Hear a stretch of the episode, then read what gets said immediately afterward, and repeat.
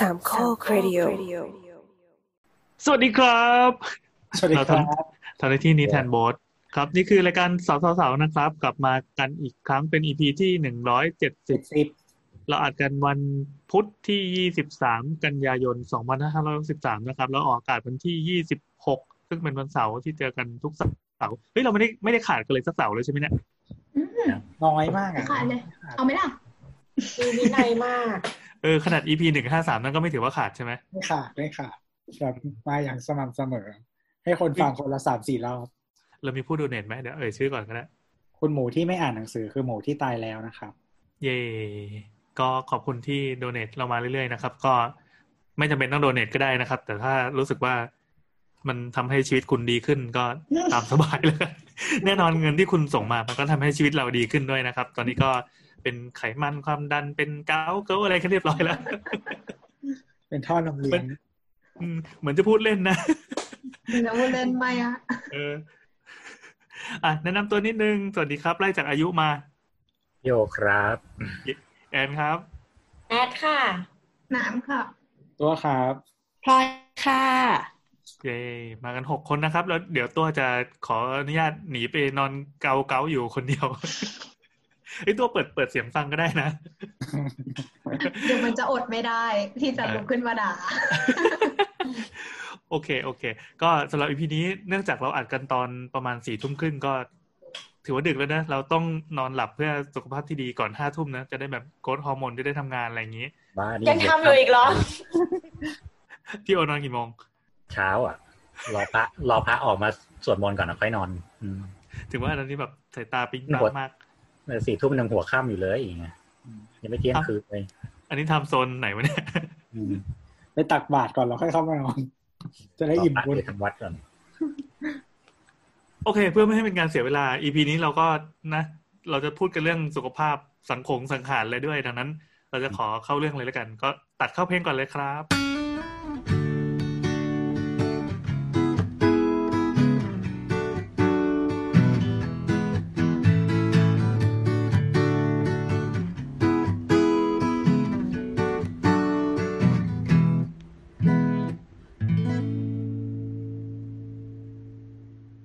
มาเริ่มเรื่องกันเลยดีกว่า เพื่อไม่ให้เป็นการเสียเวลา เอ่อคืออย่างนี้ครับ เราคุยกันเรื่องการออกแบบ ไม่ว่าจะเป็นมิติทางด้านสังคมศาสตร์ ทางด้านดีไซน์ ทางด้านอะไรนะเทคนิคการก่อสร้างหรือว่ามีอะไรขี้ต่อมีปี้อะไรนอนเออกินขี้พี่นอนมาสารพัดแล้ว แต่ว่าเรายังไม่กล้าที่จะพูดถึงอนาคตที่วันหนึ่งเราก็จะก้าวไปถึงตรงนั้นด้วยกัน ถ้าไม่ตายเพราะปากซะก่อนก็คือโลกของผู้สูงวัย สำหรับผมแล้วอีกนานนะครับสำหรับพี่โอน่าจะใกล้แล้วจอมพร้อมกันนี่แหละ คืออย่างนี้ เออเรารู้สึกว่าในในฐานะของคนที่แบบมีลูกมีเต้าแล้วนะ แล้วก็มีบ้าน มีรถ มีหนี้สิน เรากระโดดมาเป็นชนชั้นกลางที่สถานะค่อนข้างนิ่งแล้วอะไม่ต้องไปขนขวายพยายามหาดิ้นรนอะไรต่อมีอะไรแล้วอะเรารู้สึกว่าเข้ามาเรื่อยอืมๆ เฮ้ย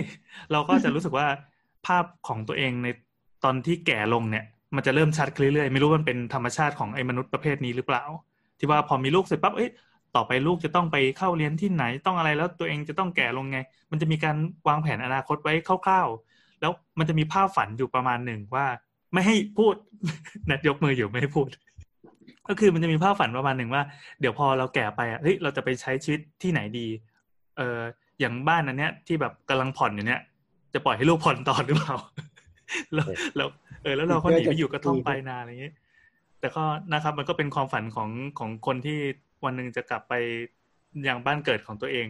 แล้วก็ไปซุกหัวอยู่กับกระท่อมแห้งๆนะครับ แล้วก็เสียชีวิตลงอย่างสงบ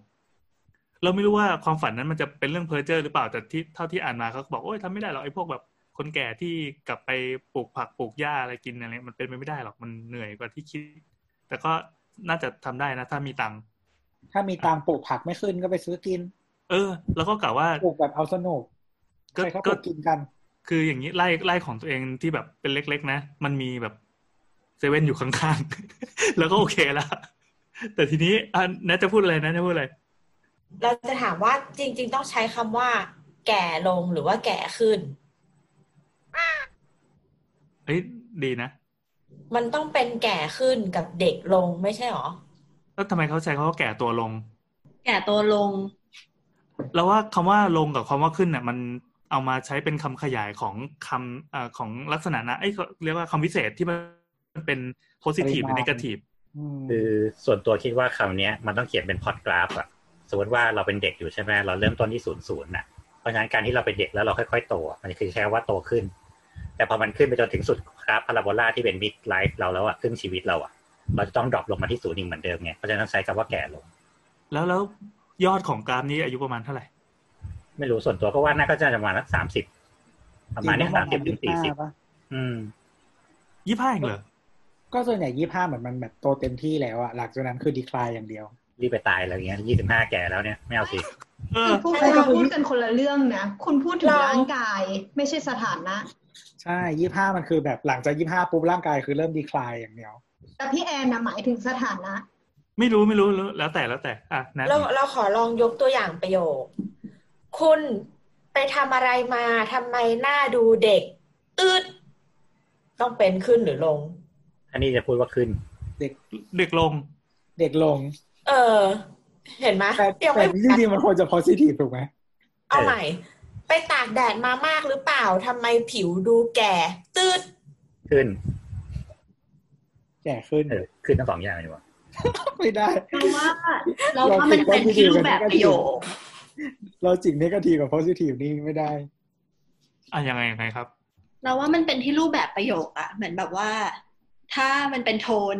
เนกาทีฟอะเอ้ยไม่รู้สิ สมมติว่าไปทำอะไรมาทำไมถึงดำจะขึ้นหรือลงดำลขึ้นงก็ได้ขึ้นนะขึ้นเอ้ยอันนี้มันกลางๆป่ะเพราะว่าผิวดำมันก็เป็นสีเฉยไม่ใช่ไม่ใช่คือถ้าถ้าพูดถึงเรื่องสีโทนสีอะมันเป็นดำขึ้น อ่าทำไมดำลงไม่ได้ อ่าคล้ำลงดำดำลงมันมีคำอยู่แล้วดำขึ้นเดี๋ยวจะคิดว่าเป็นดำลงพุตานอะไรอย่างงี้เพราะว่าเพราะว่าออริจินอลมันเป็นสีอ่อนก่อน แล้วดำอะมันเพิ่มขึ้นมา ถ้าอืมบอกว่าดำมันก็เลยต้องเป็นดำขึ้น เพราะว่าถ้าลงอะ ต้องไปลงกลับไปสเตจปกติของตัวเองอะแล้วถ้าคนดำแล้วขาวขาวขึ้นเนี่ยต้องใช้คำว่าอะไรขาวขึ้นหรือก็ขาวลงขาวขึ้นไงขาวขึ้น เธอดูขาวขึ้นนะเพเอราะอปกพวกโฆษณาโฆษณาเครื่องสำอางประทินผิวที่เขาบอกว่าขาวขึ้นอย่างเป็นธรรมชาติอะเออ วันหนึงเขาเปลี่ยนเป็นขาวลงอย่างเป็นธรรมชาติอ้าวก็เนี่ยก็จากดำมึงต้องดำแล้วลงมาขาวไงนี่บอกไหม โอ้ยมันไม่ดำขึ้นได้ขาวสิอะครับ ก็เราก็มีชีวิตไปแก่กันทุกคนนะครับ ถ้าเกิดว่าเราไม่รีบตายกันไปก่อน เราก็จะมาทะเลาะกันเรื่องไร้สาระแบบนี้ เราใครจะเริ่มเววะลาเหลือเยอะๆโอเคกลับมาเรื่องที่พี่แอนพูดถึงชีวิตบ้านปลายของพี่ อืมกลับมากลับมาคือเรารู้สึกว่าโทนความคิดของการที่ว่า เอ่อจะกลับไปอยู่บ้านกระท่อมปลายนา มันเป็นความคิดที่แบบโคตรเอเชียเลยอะในขณะที่ EP เนี้ยที่เราจะทำนะสำหรับน้ำมันน้ำรู้สึกว่ามันเป็นความคิดของพวกคนขาวอะที่แก่กันแล้วไม่ได้อยู่กับครอบครัวแล้วเขาไปอยู่เป็นคอมมูกันอย่างเงี้ยอือหือ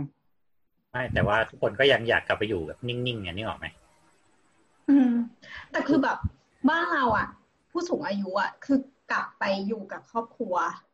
อยู่กับพื้นที่ดั้งเดิมของเขา แต่ว่าไม่ได้คิดถึงว่าเราจะต้องไปเป็น commu คนแก่หรือการจะไปอยู่รวมกับคนอื่นนะมันมันไม่เหมือนไงอ่า ถูกเพราะว่าด้วยสังคมเอเชียมันเป็นสังคมแบบบ้านใหญ่ไงสังคมมีลูกมีหลานมีทุกสิ่งทุกอย่างอยู่ราวรอบตัวอยู่แล้วมันไม่เหมือนสังคมตะวันตกที่ว่าเขาออกไปอินดิวิ u a l ตั้งแต่ช่วงเด็กๆอะนี่หรอกใช่ไหมเพราะฉะนั้นคือการที่เขาจะกลับไปจุดดั้งเดิมของเขามันไม่มี original ของเขาแล้วอะก็ในเมื่อพ่อแม่แยกไปแล้วพ่อแม่ตายแล้วบ้านนั้นขายทิ้งแล้วเนี่ยเพราะฉะนั้นเขาก็ไม่มีรากแล้วแบบเขาก็เลยต้องไปอยู่รวมกันไงแต่อย่างของเอเชีย มันก็จะแบบว่า ลูกของลูกหลานเหลนหลนภายหน้าอย่างเงี้ยจะได้มีที่พึ่งพาอาศัยอย่างเงี้ยเขาก็เลยเหมือนแบบอยู่ตรงนั้นน่ะ แล้วก็เป็นสังคมที่มันกระจายตัวออกไปอะเพราะฉะนั้นก็คือคำว่าฟังก์ชันเนี้ยมันก็กลับกัน แต่พอสังคมปัจจุบันมันเริ่มไปทางแบบตะวันตกมากขึ้นคือเราเองอะกระจายตัวออกจากบ้านมากขึ้นคนแก่ก็ถูก drop ไว้อยู่ที่เดิมอย่างเงี้ยเออ โอกาสที่หลาย ๆ คนจะกลับไปอยู่ที่เดิมอะมันก็น้อย อืม เพราะฉะนั้นไอ้ตัวที่ว่าการดูสำหรับที่อยู่อาศัยสำหรับผู้สูงอายุเนี่ย ที่สำหรับตัวเองและครอบครัวของเราในอนาคตเนี่ย มันก็เลยเริ่มขยายตัวมากขึ้นในสังคมบ้านเรา ไม่เฉพาะบ้านเราคิดว่าทุกๆที่อะเพราะว่าด้วยความที่สังคมมันเริ่มเป็นปักเจกมากขึ้นทั้งทั้งโลกทั้งโลกเลยอย่างเงี้ยออืมแม้แต่ในเอเชียหลายๆที่ก็เถอะอะพลอยมาก เรารู้สึกว่ามันเกี่ยวกับกรรมสิทธิ์ถือครองที่ดินด้วย คืออย่างเมืองนอกยกตัวอย่าง US ก็ได้ คนเขาจะใช้วิธีการเช่า ที่พักเพื่ออยู่เช่าอพาร์ตเมนต์อยู่เช่านู่นเช่านี่อยู่มากกว่า พูดถึงเหมือนแบบชนชั้นกลางนะ คือเขาไม่ได้หมายว่าเอาล่ะชีวิตนี้ฉันจะต้องมีบ้านหนึ่งหลังที่เป็นของตัวเอง มีพื้นที่ที่ดินเป็นของตัวเอง เขามี mindset ว่าเช่าเอาก็ได้อะเพราะฉะนั้นจุดหมายปลายทางอย่างที่พี่โอบอก มันก็ไม่ได้มีที่อยู่ที่แบบหลักแหล่งถาวรขนาดนั้น ทำให้สไตล์ของการมีเป็น community ขึ้นมาสำหรับผู้สูงอายุมันก็เลยสูงกว่า เรารู้สึกว่าไอเดียแบบนี้มันมันเกี่ยวข้องกับแบบพวกรัฐสวัสดิการด้วย คือ เรารู้สึกว่าอย่างประเทศไทยอย่างเงี้ย เราต้องพึ่งตัวเองอะเพื่อที่จะมีบ้าน เพื่อที่จะมีความสะดวกสบายต่างๆ นานา แต่ว่าอย่าง ในยุโรปหรือในอเมริกาอย่างเงี้ยเขาก็ไม่ได้ต้องวอรี่เรื่องนี้มากขนาดนั้น ไม่จำเป็นจะต้องเป็นเจ้าของอสังหาริมทรัพย์ก็ได้ ก็มีบ้านเหมือนกันนั่นแหละค่ะ ก็เลยทำให้แบบมีความแตกต่างในเรื่องเรื่องนี้ด้วย ประกอบกับสังคมเอเชียนอย่างที่พี่โอเมนชั่นก่อนหน้านี้ เราถูกปลูกฝังมาว่าโตขึ้นเราต้องดูแลพ่อแม่นะ เราต้องเป็นลูกกตัญญูนะนู่นนี่นั่นโน่นอะไรเงี้ย แต่ว่าคอนเซปต์เนี้ยมันไม่ได้มีเยอะขนาดนั้นในในฝั่งตะวันตก อืม ทุกคนก็จะดูพึ่งตัวเองอะ่ะแก่ตัวไปก็ฉันดูแลตัวเอง ฉันใช้เอ่อบำนาญหรือเงินที่ได้มาจากรัฐ แล้วก็เลี้ยงตัวเองไปในยามแก่เท่าอ้าวคอนที่เซ็ปต์แบบเนี้ย มันก็เลยต่างกัน ที่อเมริกาไม่ได้ให้แบบว่าทุกเดือนห้าร้อยหรอครับเนี่ย ตอนเด็กๆห้าดูร้อยหนัเหรียญงก็อยู่ได้อยู่นะครับเออห้าร้อยเหรียญก็อยู่ได้นะจะบอกว่าตอนเด็กๆเราดูหนังแล้วเราก็ก็เชื่อตามที่ใคร ๆ เขาบอกว่าเฮ้ยแบบสงสารสังคมตะวันตกจังเลยที่พอแก่ไปปั๊บคนแก่จะต้องอยู่อย่างนั้นน่ะไม่มีแบบลูกหลานคอยเลี้ยงดู แต่ปรากฏว่าเออว่ะมันเป็นเพราะว่าคือเหมือนรัฐเขา support ในการใช้ชีวิตที่ดีอะคือถ้าการเมืองดี tag tag ตรงนี้กลายเป็นว่าเราจะต้องมาอาศัยพึ่งพิงแบบลูกหลานมาคอยอย่างนี้ อืมมันเป็นใช่เหมือนมันเป็นแนวคิดเหมือนกับว่า เขาเรียกว่าอะไรอะ เหมือนเป็น freedom อย่างหนึ่งอะเป็นเพราะว่าทำให้ทุกคนอะ มีเอ่อ freedom ในการใช้ชีวิตของตัวเอง ไม่ว่าจะเป็นเด็กหรือคนแก่ก็ตาม หมายถึงว่าคนที่เป็นเอ่อ young generation วัยทำงานอะเขาก็มีอิสระในการที่จะเลือกชีวิตของตัวเองโดยที่เขาไม่ต้องไปผูกกับคนแก่เนาะว่าจะต้องมาแบบดูแลนู่นนี่นั่นอะไรอย่างเงี้ยในขณะเดียวกันอะ คนแก่เองเนาะที่หมดวัยทำงานไปแล้วเนี่ยเขาก็สามารถอยู่ได้ด้วยตัวเอง ไม่ต้องเอาชีวิตไปผูกกับลูกหลานอืมเพราะฉะนั้นนะทุกคนอะคือสามารถมีอิสรภาพของตัวเองได้นั่นแหละมันก็เป็นสังคมที่แต่ละคนมันก็ถูกสืบทอดกันมา ซึ่งตอนนี้พอมันเป็นโลกที่มันแบบเหมือนเชื่อมกันขนาดนี้แล้วว่าทุกอย่างมันถูกกลืนกันไปหมดแล้วว่าเพราะฉะนั้นการที่คนมันจะอยู่อยู่ด้วยตัวเองหรืออะไรเงี้ยมันก็จะมีมากขึ้น ที่เป็นสังคมบ้านใหญ่หลังๆเนี่ยแม้แต่บ้านคนจีนเองก็เถอะมันก็น้อยลง น้อยลงอืมมันเหมืก็อนจะที่แบบว่าเหมือนที่เหมือนที่สแกนมันคือวิดีโอคอลเฉยๆอย่างเงี้ยแค่นั้นเองอืมเหมือนที่สแกนมันไปถึงขั้นแบบว่าเขาเรียกว่าอะไรเหมือนหลาย ๆประเทศอะอัตราการหย่าร้างค่อนข้างสูง อืม เพราะว่าเหมือนทุกคนอะรู้สึกว่าถ้ามันเป็นเป็นอิสรภาพเหมือนกันอย่างเช่นว่า หลาย ๆ หมายถึงว่าประเทศที่ เออเขาเรียกว่าอะไรบางทีจำกัดจำเขียใช่ไหมการอยู่รวมกันเป็นครอบครัว มันทำให้เรามีสถานการณ์ทางเศรษฐกิจอะที่ดีขึ้น เราสามารถมาแชร์บ้าน แชร์ของกินของใช้แชร์เงินหลายอย่าง ซึ่งจริงๆแล้วมันคุ้มค่ากว่าเนาะสำหรับการอยู่แบบมากกว่าหนึ่งคน แต่ว่าเหมือนพอประเทศที่มันผ่านจุดนั้นไปแล้วอะทำให้ทุกคนสามารถมีอิสระ เป็นตัวอออยู่ด้วยตัวเองได้อะมันแปลว่า เขาเรียกว่าอะไรการที่เรามาพึ่งพากันอะทางการเงินอะมันลดลง วันนี้แล้วถ้าเราไม่ไม่รักกันหรืออะไรก็ตามอะแล้วเลิกกันไปอะมันก็ชีวิตมันก็ยังดีอยู่อะไม่ต้องมาแบบ คือปัจจัยด้านเศรษฐกิจมันหายไปก็ไม่ต้องมาพึ่งกันแล้วนั่นแหละ ก็เลยจะเป็นที่มาของเรื่องในวันนี้โหเกริ่นยาวมาก ยาวที่อืมไม่แต่ว่ามันเป็นประเด็นที่น่าคิดไงเรื่อง culture แล้วก็มาเรื่อง ของอนาคตของประเทศเรา เมื่อประมาณสองสามวันก่อนมีสสมดของพรรคหนึ่งเขาได้ทวิตเรื่องเกี่ยวกับ พูดชื่อเลยไม่พูดชื่อพรรคคืออะไรวะเออเฮ้ยเราเราเราควรพูดชื่อพรรคเว้ยคือพรรคก้าวไกลแต่ว่าเราเราไม่แน่ใจนะว่าสสมดหรือเปล่า เราก็ควรเข้ามา แล้วก็ประมาณว่าเขาอะพูดถึงว่าเขาไปบรรยายที่จังหวัดสิงห์บุรีที่อำเภอค่ายบางระจัน แล้วเขาก็บอกบอกว่าจังหวัดสิงห์บุรีเนี่ยตามอัตราประชากรเนี่ย ตอนนี้จำนวนของคนแก่ในจังหวัดเนี่ยมันเกิน 20%แล้ว ซึ่งตัวเลข 20%เนี่ยมันทำให้สังคมเนี้ยถูกผลักเป็นสังคมคนแก่ สังคมคนแก่จะเกิดปัญหาอะไรขึ้นมา ก็คือคนจำนวนนี้ก็คือคนที่เคยเป็นแรงงานในจังหวัดมาก่อน แล้วเขาก็ตกขอบเพราะอายุมากขึ้นใช่ไหมทีนี้การเป็นคนแก่มันทำให้การทำงานนะมันลดลง การทำงานลดลงการเกิดอาชีพ หรือการเงินเนี่ยมันเริ่มมีปัญหาแล้วทีนี้การที่อะเรากลับมาที่การเมืองที่ดีต่อทีนี้ถ้าเกิดรัฐไม่เตรียมตัวสำหรับการรับคนกลุ่มนี้ไว้มันจะเริ่มมีปัญหาด้วย อืม ต้องพูดก่อนว่าเลข 20%เนี่ยมันมาจากการที่ UN เนี่ยถูกกำหนดไว้ว่าผู้สูงอายุเนี่ยคือคนที่อายุตั้งแต่ 60 ปีขึ้นไป ทีนี้เนี่ยเขาก็คือคิดคำนวณแล้วว่าจากหลักของตัวปริมาณของประชากรทั้งหมดเนี่ยถ้าแบบ 10ถึง20%เนี่ยเขาจะเรียกว่าเป็นประชากรของแบบแก่โดยสมบูรณ์ ก็คือมันมีสัดส่วนของคนแก่เนี่ยมากกว่า 20%ทำให้กำลังการผลิตของประเทศเนี่ยค่อนข้างดรอปลงละและทีนี้เนี่ยก็คือถ้ามากกว่า 20%ขึ้นไปเนี่ยเขาเรียกว่าเป็นแก่แบบซูเปอร์แล้วแก่แบบยิ่งยวดอะ ซึ่งอันเนี้ยทำให้แบบว่ามวลรวม GDP ของประเทศเนี่ยมันก็ drop ลงไปอีก และรัฐเนี่ยจะต้องแบ่งสวัสดิการมาเพื่อดูแลคนเหล่านี้มากขึ้น เพราะฉะนั้นเนี่ยในแต่ละที่ก็คือจะต้องมีการเตรียมการในการรับมือสังคมที่เป็นคนแก่ แต่ซึ่งประเทศของเราเนี่ยทั้งประเทศนะไม่เฉพาะสิงห์บุรีแล้วนะภายในปี 64 เนี่ย เราจะเป็นประชากรแก่โดยสมบูรณ์คือมากกว่า 20%อยู่ในระหว่าง 10 ถึง 20 ตอนนี้เราจะเป็นแก่โดยสมบูรณ์ละคือเราจะมีสัดส่วนคนแก่ 20%ทั้งประเทศ และเขาคาดการณ์ว่าประมาณปี74อะเราจะมีมากกว่า20%นั่นก็คือเราจะแก่แก่กันทั้งประเทศแล้วล่ะอืมแต่แต่อันเนี้ยนะมีคำถามอืมเอ่อนักกำลังสงสัยว่าจริง ๆ ที่คนแก่มันเพิ่มขึ้นน่ะ มันไม่ใช่เพราะว่าการแพทย์เราดีอย่างเดียวหรือเปล่าหมายถึงว่าการแพทย์ทั่วโลกเลยนะแบบที่ที่การแพทย์เราพัฒนาคนเลยตายช้าลงอะไรเงี้ย แต่มันรวมหลาย ๆ อย่างด้วยหมายถึงว่าตัวคนแก่เองอะเขาก็ มีความหวงแหนชีวิต หรือว่าอยู่ในที่ที่แบบแอคทีฟมากขึ้นอะอยู่ในบริษัทอยู่ในอะไรอย่างเงี้ย เพราะฉะนั้นไอ้ไอ้นิยามคำว่าคนแก่หรือผู้สูงอายุอะมันเอาเดตไปแล้วหรือเปล่าที่จะมาจำกัดแบบเดิม คือหมายถึงว่าด้วยการด้วยการที่คนแก่จำนวนมากขึ้น แต่คนแก่จำนวนมากก็ไม่ได้เป็นคนแก่ที่มี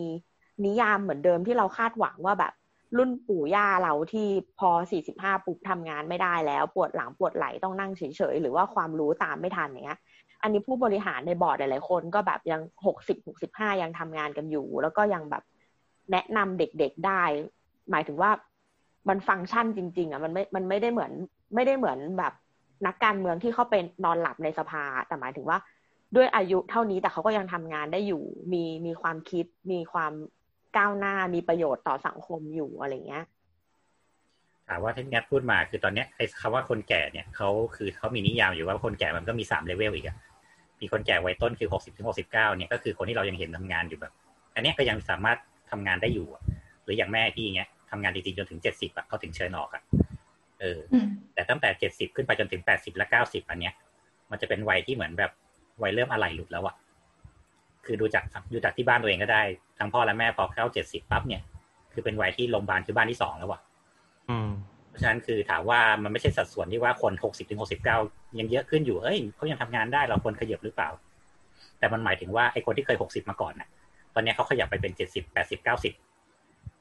ซึ่งจำนวนตรงเนี้ยมันก็ยังถ่างอยู่เพราะว่าคือลูกหลานก็ไม่อยากให้ตายเขาก็ไม่อยากให้ตาย การแพทย์การแพทย์เป็นส่วนหนึ่งที่ทำให้สังคมคนแก่มันถ่างขึ้น ใช่ เพราะการแพทย์มันทำให้ถ่างตรงนี้ทำให้ตัว คืออย่างเงี้ยสมมติเอาไปง่ายๆเรื่องของโครงการสามสิบาทก็ได้โรงพยาบาลรัฐอะไรเงี้ยที่ยังต้องดูแลคนแก่ที่เป็นโรคแบบเรื้อรังอะที่เบิกจ่ายได้อะไรเงี้ยก็มีจำนวนที่เยอะขึ้นเขาก็ต้องเอาเงินตรงนี้มาหมุนตรงนี้ให้มากขึ้นมากขึ้นมากขึ้น เพื่อเป็นสวัสดิการอย่างเงี้ยเออก็เลยถามว่ามันอัปเดตไหมมันก็ไม่เชิงอัปเดตหรอกเพราะว่า อย่างที่บอกอะว่ามันก็ยังมีนิยามเล็กๆน้อยๆของมันอยู่ที่มันเขียนอยู่ อืมคือเราหกสิบสิบเก้าแล้วคงยังไปเที่ยวได้อยู่แหละ บางประเทศเขาก็ปรับไงปรับอายุเกษียณแบบญี่ปุ่นอะไรอย่างเงี้ยแต่ว่าจริงๆงานพวกนี้ต้องเป็นไวคอนล่าเท่านั้นนะใช่เพราะถ้าเกิดว่าเป็นแรงงานจริง ๆ สมมติว่าเป็นเกษตรกรเป็นกรรมกร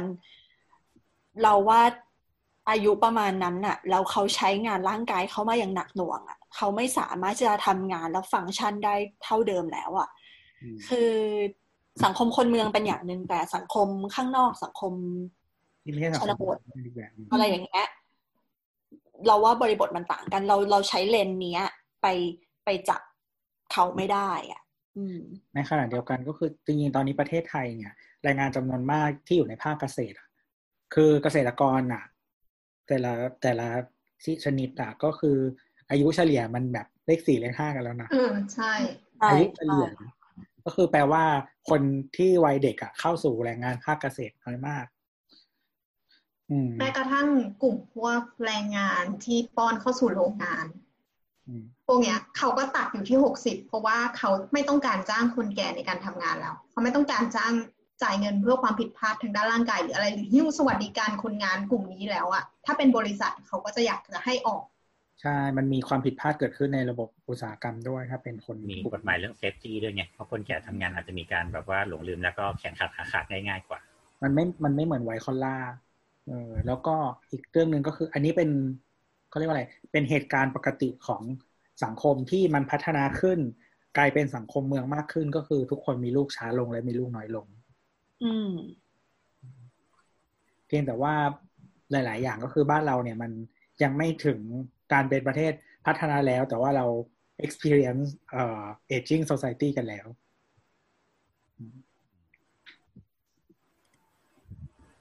นั่นแหละครับเพราะ ตอนนี้ก็เลยกลายเป็นว่าทุกคน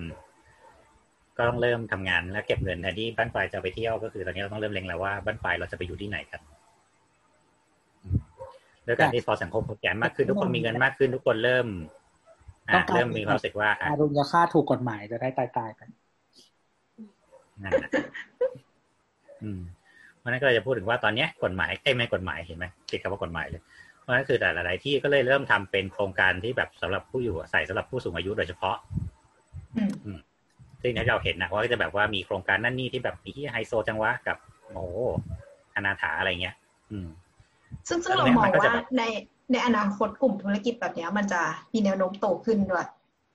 ใช่เพราะเป็นโตขึ้นในระดับในระดับที่ทั้งโลกด้วยอะเพราะทุกคนคือเข้าโครงการคนแก่เหมือนกันหมดแล้วตอนเนี้ยแล้วคือทุกคนต้องการคุณภาพชีวิตคนแก่ที่ดี ซึ่งเงินนะกูมีแหละ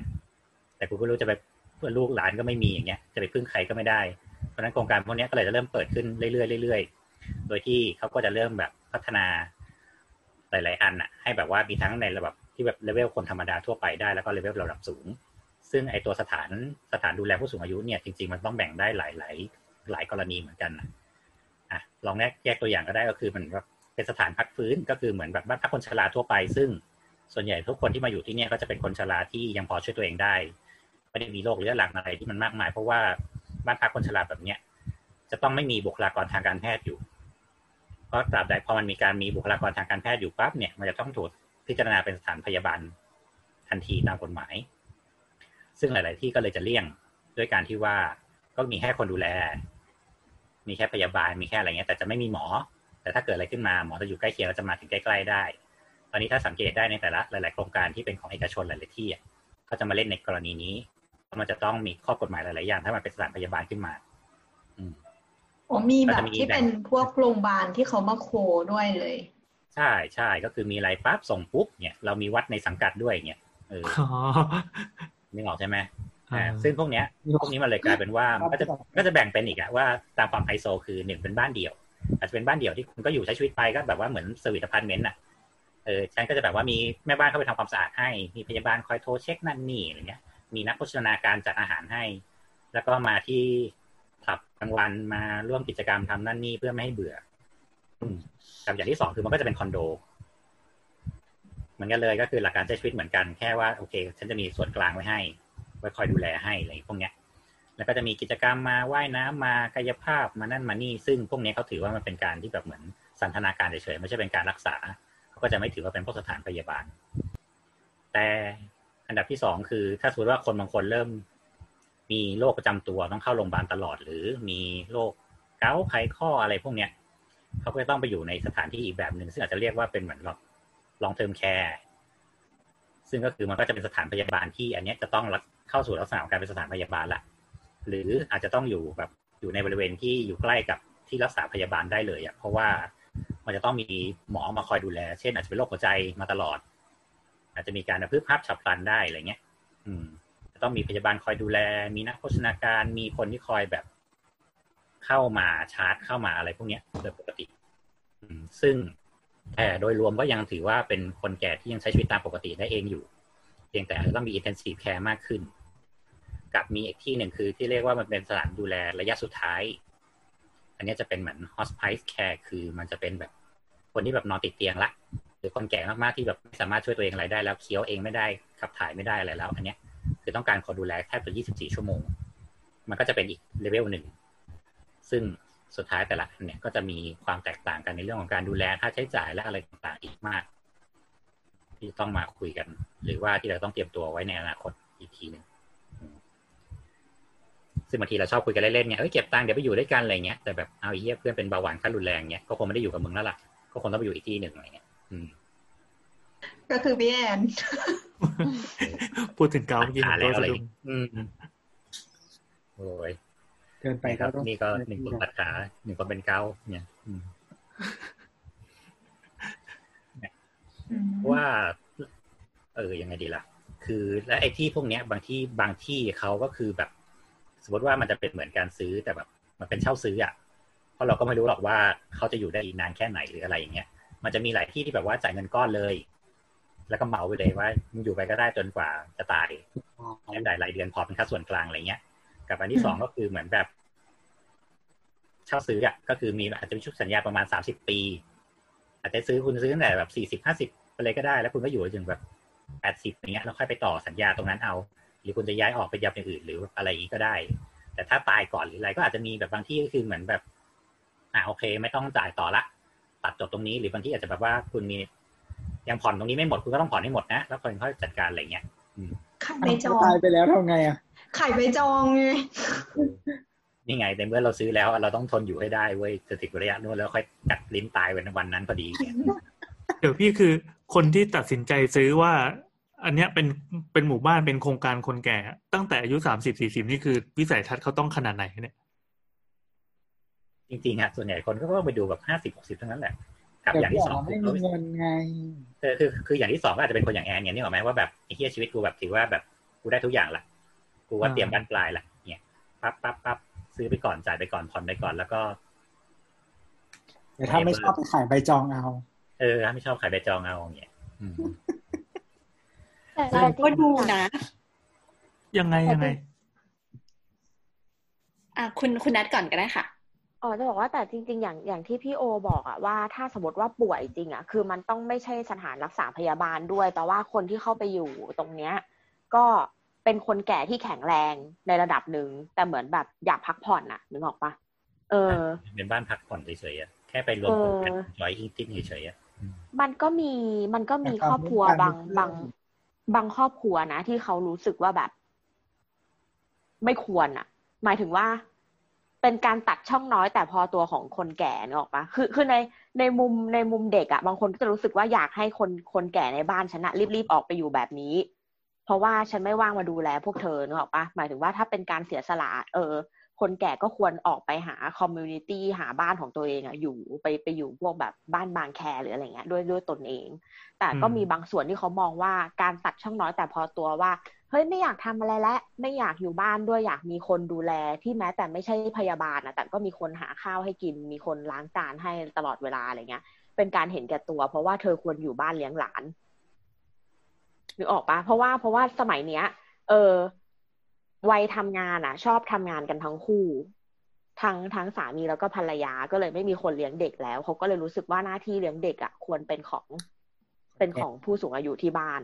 เออ เธอยังไม่ควรตัดช่องน้อยแต่พอตัวด้วยการแบบไปอยู่พวก nursing home อย่างเงี้ย คนเดียว มันก็แล้วแต่แหละว่าคือมันก็จะมีสังคมที่อย่างที่บอกอย่างที่นัทบอกแหละว่าเขาว่าพยายามอยากตัดอันเนี้ยให้ออกไปเพราะว่าไม่มีเวลามาดูแลคือรักนะ แต่ทำงานเนี่ยอืม แล้วแต่ว่ามีเงินเท่าไหร่ ถูกกับอย่างที่สองค่ะว่าจะแบบเมื่อให้อยู่ช่วยดูแลเลี้ยงลูกนู่นนี่นั่นกับ มันก็ยังมีค่านิยมเรื่องกตัญญูอยู่แหละว่ามีบางบ้านก็ยังรู้สึกแหละว่าการส่งพ่อแม่ไปอยู่แบบ community แบบนี้มันคือการเนรคุณอะไรเงี้ย ซึ่งบางทีพ่อแม่อาจจะบอกว่าปล่อยกูเถอะอย่างเงี้ยอยู่กับมันแบบทรมานกว่าอะไรเงี้ยอืมถ้าเงินเยอะก็มี option ทุกอย่างเลยอะไม่มีคนเลี้ยงเด็กก็จ้าง ไม่มีคนดูพ่อแม่ก็จ้างมันชีวิตมันดีจังวะแง่แม่งก็ตัวแล้วแม่งแต่ว่าแอคมีเกมตลอดอะ มาตลอดปั๊บทำเหี้ยอะไรก็ได้นะอืมคนที่เงินน้อยออปชันน้อย อารมณ์เหมือนเออเหมือนเล่นเกมจริง ๆ แล้วก็ใช้แบบเทปทรูอะอืมเติมตังค์เติมตังค์เออ เออ แต่ขอขอขอแชร์แนวคิดอันหนึงที่เรารู้สึกว่าเราไม่เคยคิดแนวนี้ แต่ว่าเพื่อนเราอะที่แบบแต่งงานแล้วอะเราเริ่มเริ่มคิดเรื่องลูกอะเออเพื่อนเราก็คิดเรื่องเนี้ยว่าใครควรออกจากงานมาเลี้ยงดูลูก ซึ่ง option ของการจ้างจ้างคนที่ไม่เกี่ยวข้องเลยอะ พี่เลี้ยง nanny หรือว่าแบบ อืม maid อะไรเงี้ย มาดูแลลูกอะเขาตัดทิ้งเพราะเขารู้สึกว่าแบบ ในในวัยเด็กอะคนเราจะหล่อหลอมจากธรรมชาติที่เราอยู่ใกล้อะไรเงี้ยนึกออกปะแล้วเขาเหมือนแบบอยากให้อยากให้ลูกออกมาใกล้เคียงกับเขาอะอืม อืมเขาก็เลยเหมือนแบบตัดออปชันที่เป็นใครก็ไม่รู้มาเลี้ยงอะออก ทีเนี้ย พอพูดถึงว่า เหมือนสามีเขาก็ไม่อยากออกจากงาน แต่สามีเขาเงินเดือนน้อยกว่าเขารู้สึกว่าเขาอยากให้สามีเขาแบบเป็นคนออกมาดูลูก แต่สามีเขาควรก็ยังยังติดยังติดภาพเดิมๆว่าผู้หญิงควรเป็นคนออกมาดูลูกนึกออกปะแต่เงินเดือนน้อยกว่านี่แล้วใครจะเลี้ยงเออล่ะใช่ ก็เหมือนแบบยังคุยกันอยู่ แล้วก็ทีเนี้ยสามีก็เลยเหมือนแบบ เหมือนเหมือนเขาเรียกว่าอะไรอะเออปณีปนอมว่างั้นเอางี้ได้ไหมให้แม่ ให้แม่เธออะมาดู อืม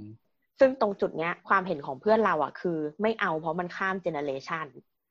คือเขารู้สึกว่าณวัยเนี้ย ต่อให้เราอะหมายถึงว่าแบบอีแนทเนี่ยไปสอนเด็กคนหนึ่งอะยังไม่รู้เลยว่าเด็กอะจะโตเท่าทัดเทียมกับการที่มันอยู่ในแบบ หลักสูตรโรงเรียนแล้วมีครูสอนพิเศษหรืออะไรเงี้ย หรือแบบเออจ้างครูมาสอนเขียนโค้ดตั้งแต่แปดขวบอะนึกออกปะ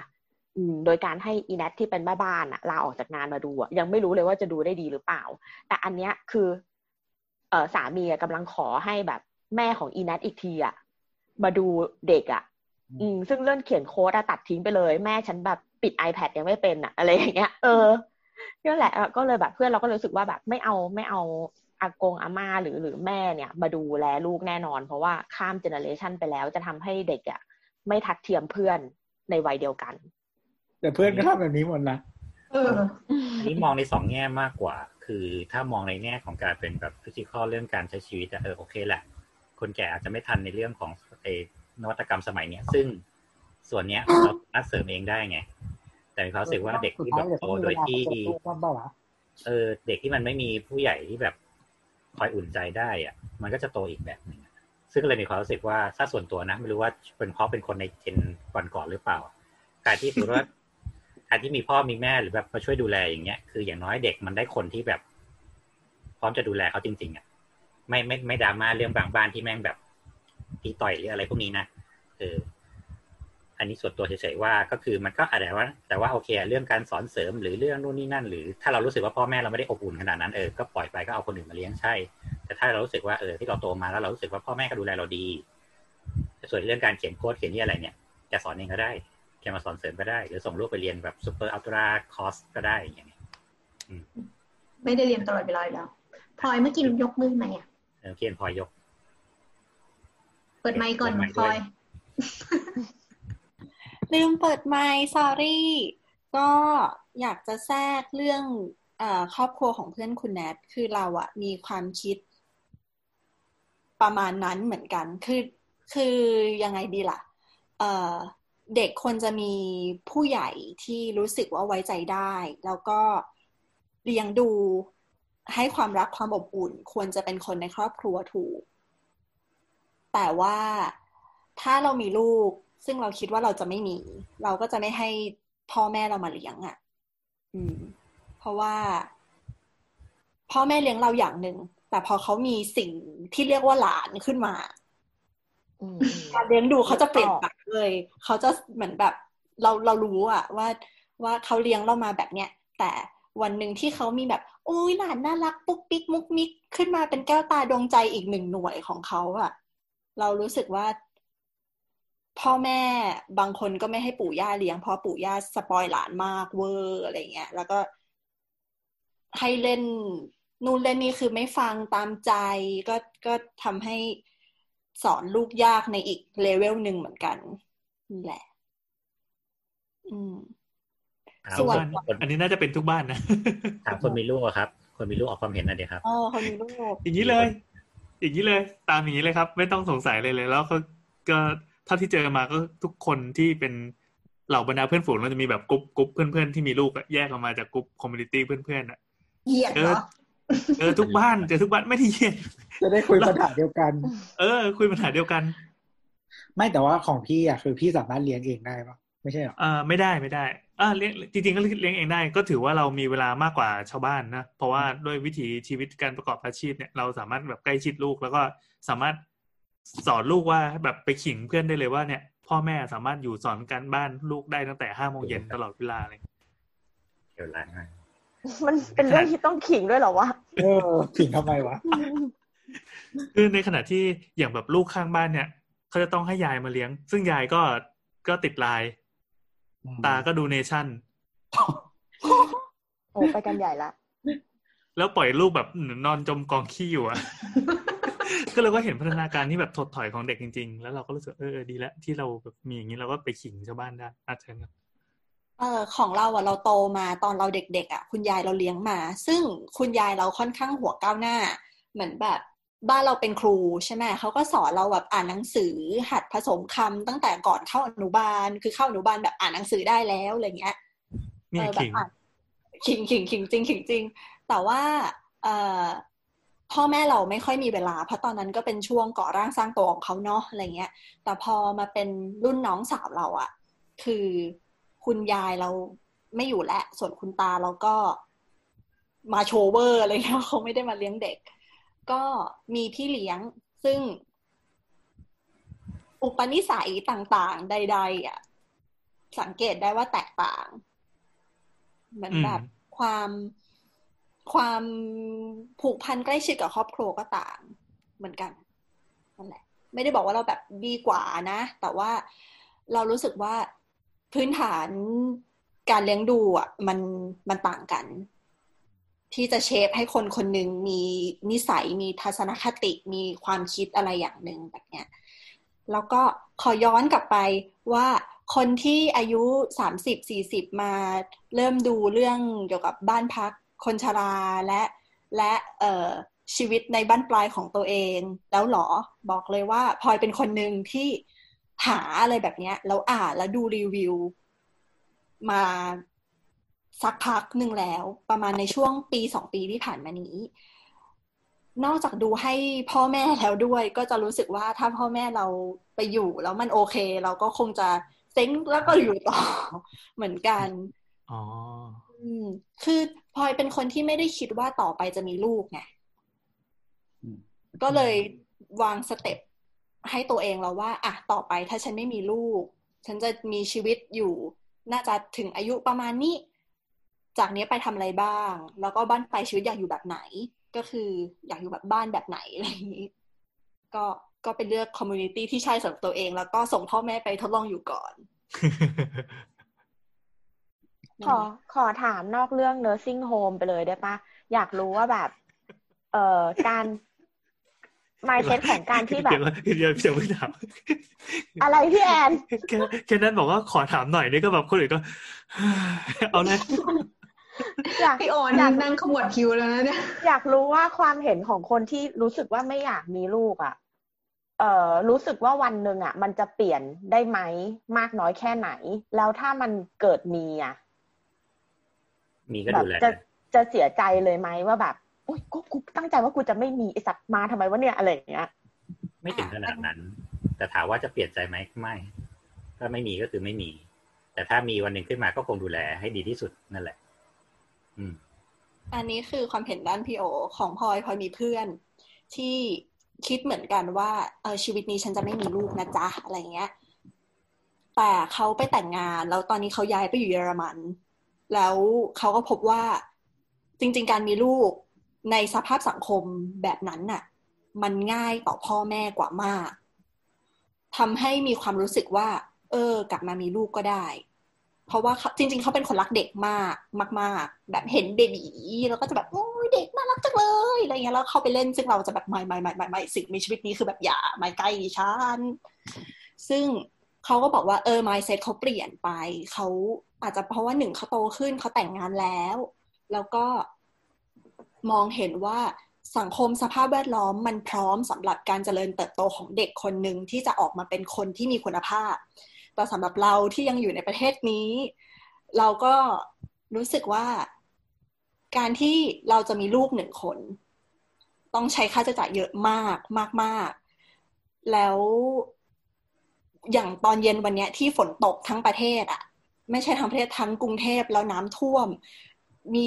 รถเมล์ไฟไหม้ไฟไหม้ต้องเป็นรถเมเราล์ไฟไหม้เราไม่อยากให้ลูกเราอะต้องมาเจอกับ ความสตรั g เกิลแบบเนี้ยหรือเจอกับสภาพสังคมแบบเนี้ยแล้วเราก็เห็นแก่ตัวเกินกว่าที่จะสละเงินจำนวนมาก มาเลี้ยงดูเขาได้ขนาดนั้นในขณะที่ตัวเราเองอะเรายังรู้สึกว่าเรายังเอาชีวิตไม่รอดเลยอะเกือบไม่รอดเลยกับกับสังคมแบบนี้อะคือเรารู้สึกว่าการเป็นพ่อแม่เป็นการเป็นทางเลือกที่ที่เสียสละตนเอง มากมากเลยนะ ซึ่งซึ่งเราก็ปรบมือให้กับคุณพ่อคุณแม่ทุกคนนะคะ นั่นแหละ แต่เรารู้สึกว่าเราไม่สามารถที่จะเสียสละตัวเองเบอร์นั้นเพื่อเพื่อการมีลูกแล้วเพื่อรู้สึกว่าการมีลูกจะมา fulfill ชีวิตครอบครัว อืมนั่นแหละ ความเห็นค่อนข้าง strong มากเรารู้สึกว่าเราไม่มีอะถ้าผ่อนลงมาหน่อยก็คือ อย่างเพื่อนเราที่ไม่เคยคิดจะมีลูกเลย จนแต่งงาน แล้วก็พอไปเช็คกับหมอหมอก็บอกเออแบบสภาพร่างกายอะไร อาจจะไม่พร้อมกับการมีลูก ก็โอเคสบายใจ แล้ววันหนึ่งก็มีขึ้นมาว่ะอืมเนื่องจากเนื่องจากเพื่อนเราก็แบบยศตนตลอดก็มีลูกขึ้นมาหรือแล้วก็หมอรู้สึกว่าใช่ไหมอืมไม่แล้วแล้วร่างกายไม่พร้อมแล้วเขาไม่คิดว่าลูกจะแบบมีปัญหาหรอวะไม่คือไม่พร้อมบางประการแต่คือคือสุดท้ายพอมันออกมามันก็ก็โอเคแข็งแรงดีอะไรอย่างเงี้ยเออเขาก็บอกเออว่ะแบบ วิธีคิดก็เปลี่ยนไปเหมือนกัน แต่ก็อย่างที่ว่าคือมันก็ต้องเป็นเหมือนคนในระดับที่ตัวเองก็ไม่ได้เดือดร้อนด้วยอะถ้าเกิดว่าถูกแบบโครงสร้างสังคมกดทับอะไรเงี้ยอาจจะไม่ happy ก็ได้ แต่นี้เขาบอกเออว่ะแต่ก็ดีเหมือนกัน จะบอกว่ามีเพื่อนที่แบบ มีลูกแล้วก็เขาก็ไม่ได้ให้ใครมาเลี้ยงนะไม่ได้มีพี่เลี้ยงด้วย วิธีที่เขาก็คือ เปลี่ยนที่ทำงาน ไปที่ที่มีสวัสดิการ อืม มีมีห้องเก็บเด็กอย่างเงี้ยนะ คือมีในนอร์เซอรี่ก็คือหลังจากเพื่อนลาคลอดเสร็จปุ๊บอะก็คือ อาจจะต้องเหมือนก็ไปเขาจะมีห้องเนอร์เซอรี่ให้ก็จะเป็นแบบเลเวลอายุไปในที่ทำงาน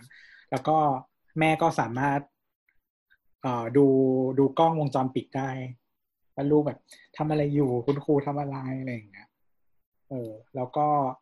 เหมือนจำไม่ได้ว่าเขาเลี้ยงให้ถึงอายุเท่าไหร่อะแต่ว่านานอะเออ แล้วก็ทุกกลางวันก็ไปหา อืม ตอนเย็นก็รับกลับบ้าน ในที่คือเนสเซอรี่อยู่ในที่ทำงาน อืม อืม เรารู้สึกว่าจากที่ฟังเคสหลาย ๆ เคสแล้วเรารู้สึกว่าทุกคนน่ะ มีมีจุดสูงสุดของคำว่าลูกมันไม่เหมือนกันไง บางคนก็คิดถึงในเรื่องด้านครอบครัว บางคนก็คิดถึงในด้านความพร้อม อย่างตอนแรกอะเราคิดเหมือนพลอย คือเราก็ไม่อยากมีลูก เพราะว่าสภาพเศรษฐกิจไม่ได้คิดเรื่องสังคมนะ เศรษฐกิจ แล้วเรายอมรับว่าเรื่องเงินมันเกี่ยวในการที่จะทำให้เขาซื้อคุณภาพในการโตของเด็กคนหนึ่งได้ แต่ว่าทีเนี้ยของเราแตกต่างหนึ่งคือ เราไม่ได้คิดมีลูกอีกเหตุผลหนึ่งคือ เราไม่อยากท้อง ไม่สามารถแม้แต่สละเก้าเดือนในการอุ้มท้องเด็กคนหนึ่งได้ หรือว่าอีกสักสามปีในการอนุบาลถุงขี้อะไรอย่างเงี้ย แต่ว่าเรารู้สึกว่าแต่เราอะ มีโมเมนต์ที่อยากดูแลใครสักคนหนึ่งนะ หมายถึงว่าอยากดูการเติบโตของเขาอะไรอย่างเงี้ย อยากให้เขาแบบเป็นคนหนึ่งที่ขับกลับเข้าไปในสังคม แล้วเป็นคนที่ไปกระตุ้นสังคมให้ดีขึ้นหรือไปทำอะไรสักอย่างหนึ่งให้มีความสุขอะไรประมาณเนี้ยคือเราก็เลยมีแนวคิดว่า เออ ถ้าวันหนึ่งที่เราพร้อมทางด้านการเงินแล้วอะเราอาจจะอุปการะเด็กสักคนหนึ่งที่ไม่เกี่ยวข้องทางสายเลือดเลยอะไรอย่างเงี้ยได้ อืม ทุกวันนี้น้ำก็เลยเปย์ไอดอลไปก่อนตอบโจทย์อยู่ ใช่ก็จะเปย์เด็ก ใช่เหรอวะ เลี้ยงหมาแมว อืมอืมอืมแต่มันแตกต่างจากการเลี้ยงหมาแมวนะการเลี้ยงเด็กอะอืมต่างสิวะทำไมต้องพูดเหมือนแปลกใจด้วยแบบ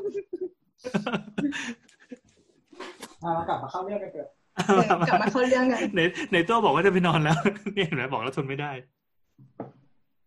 ถึงไหนแล้ววะลืมเลยเนี่ยเห็นไหมโอเคไม่ได้ตั้งแต่พูดมาเป็นชั่วโมงไม่ได้มีนะดีทรงดีไซน์อะไรอย่างเงี้ยก็แต่มันก็พูดได้หลายปีป่ะเอาจริงๆเถอะตั้งแต่เปิดที่เรื่องมา เคยพูดหรือยังว่า EP เนี้ยมันพูดเรื่องอะไรเนี่ยจริงๆมันจริงๆจังๆเนี่ยครับ EP นี้เราจะพูดกันถึงเรื่อง nursing home นะครับ ซึ่งว่ากันในเรื่องบ้านของผู้สูงอายุ EP นี้เริ่มตรงนี้ครับ เนี่ยเอาเลยครับ อะเมื่อกี้เท่าที่อธิบายไปแล้วครับว่า ว่าตัวสถานดูแล nursing home พวกเนี้ยมันมีหลายประเภทเนาะอะก็จะเริ่มดึงกลับเข้ามาเรื่องดีไซน์ละกันอืมถ้าเป็นประเภทแบบประเภทแรกอย่างที่บอกอะว่าพอมันเป็นแบบ nursing home ในผู้สำหรับเป็นผู้สูงอายุที่ทั่วไป ไม่ได้มี ไม่ได้มีโรคไม่ได้มีอะไรที่มันแบบว่าต้องต้องแบบเป็นเป็น intensive care ขนาดนั้นอย่างเงี้ยหลักการฟังก์ชันง่ายๆ ก็คือมันก็จะเป็นเหมือนบ้านพักอาศัยหนึ่ง unit ซึ่งทั้งหมดเนี่ยก็จะถูกออกแบบด้วยการเป็น UD ก็คือเป็น Universal Design ให้คนสูงอายุเนี่ยสามารถใช้ได้ทั้งในแบบของเดินปกติและรถเข็น ซึ่งแบบปกติเนี่ยก็มักก็จะแบบแบ่งให้มันเป็นเหมือนสตูดิโอไทป์อะก็จะเป็นหนึ่งห้องที่แบบว่ารวมไปทุกอย่างทุกอย่าง หรือว่าถ้าจะแบ่งก็อย่างมากก็เป็นแบบส่วนข้างนอกและห้องนอน เพื่อเพื่อที่ว่าพอเป็นคนแก่ในยการที่มันมีทางเดินที่มันค่อนข้างสลับซับซ้อนหรืออะไรพวกเนี้ย มันอันตราย การมีเหลี่ยมมีมุมเยอะในการออกแบบสำหรับคนแก่เนี่ย มันค่อนข้างอันตรายตรงที่ว่าเขาสามารถสะดุดล้มหรือฟาดหรือกระแทก แล้วกระดูกเขาหักได้ทันทีเนี่ยมันเกิดขึ้นได้เสมอ ในเรื่องของพื้นที่อย่างห้องน้ำห้องน้ำกับห้องข้างนอกไอการลดระดับอะไรพวกเนี้ยแทบจะแบบแทบจะไม่มีอะคือปกติการลดระดับที่น้อยที่สุดจะอยู่ที่ประมาณสองเซนแต่เดี๋ยวนี้มันก็จะมีพวกตะแกรงฝังพื้นที่เหมือนประมาณว่ากันไม่ให้น้ำจากในห้องน้ำไหลออกมาข้างนอกเนี่ย มันก็สามารถปรับพื้นให้มันระดับเท่ากันได้เลย โดยที่เอาไอ้ตัวตะแกรงพวกเนี้ยดักน้ำไว้ เพราะฉะนั้นคือเวลาเราแม้แต่เป็นรถเข็นแม้แต่การเดินด้วยไม้เท้าด้วยแบบสามขาอะไรพวกเนี้ย ก็จะสามารถทำได้เรื่องได้หมด ในห้องน้ำก็จะแบ่งให้สามารถแบบหมุนตัวของตัวรถเข็นอะไรพวกเนี้ยได้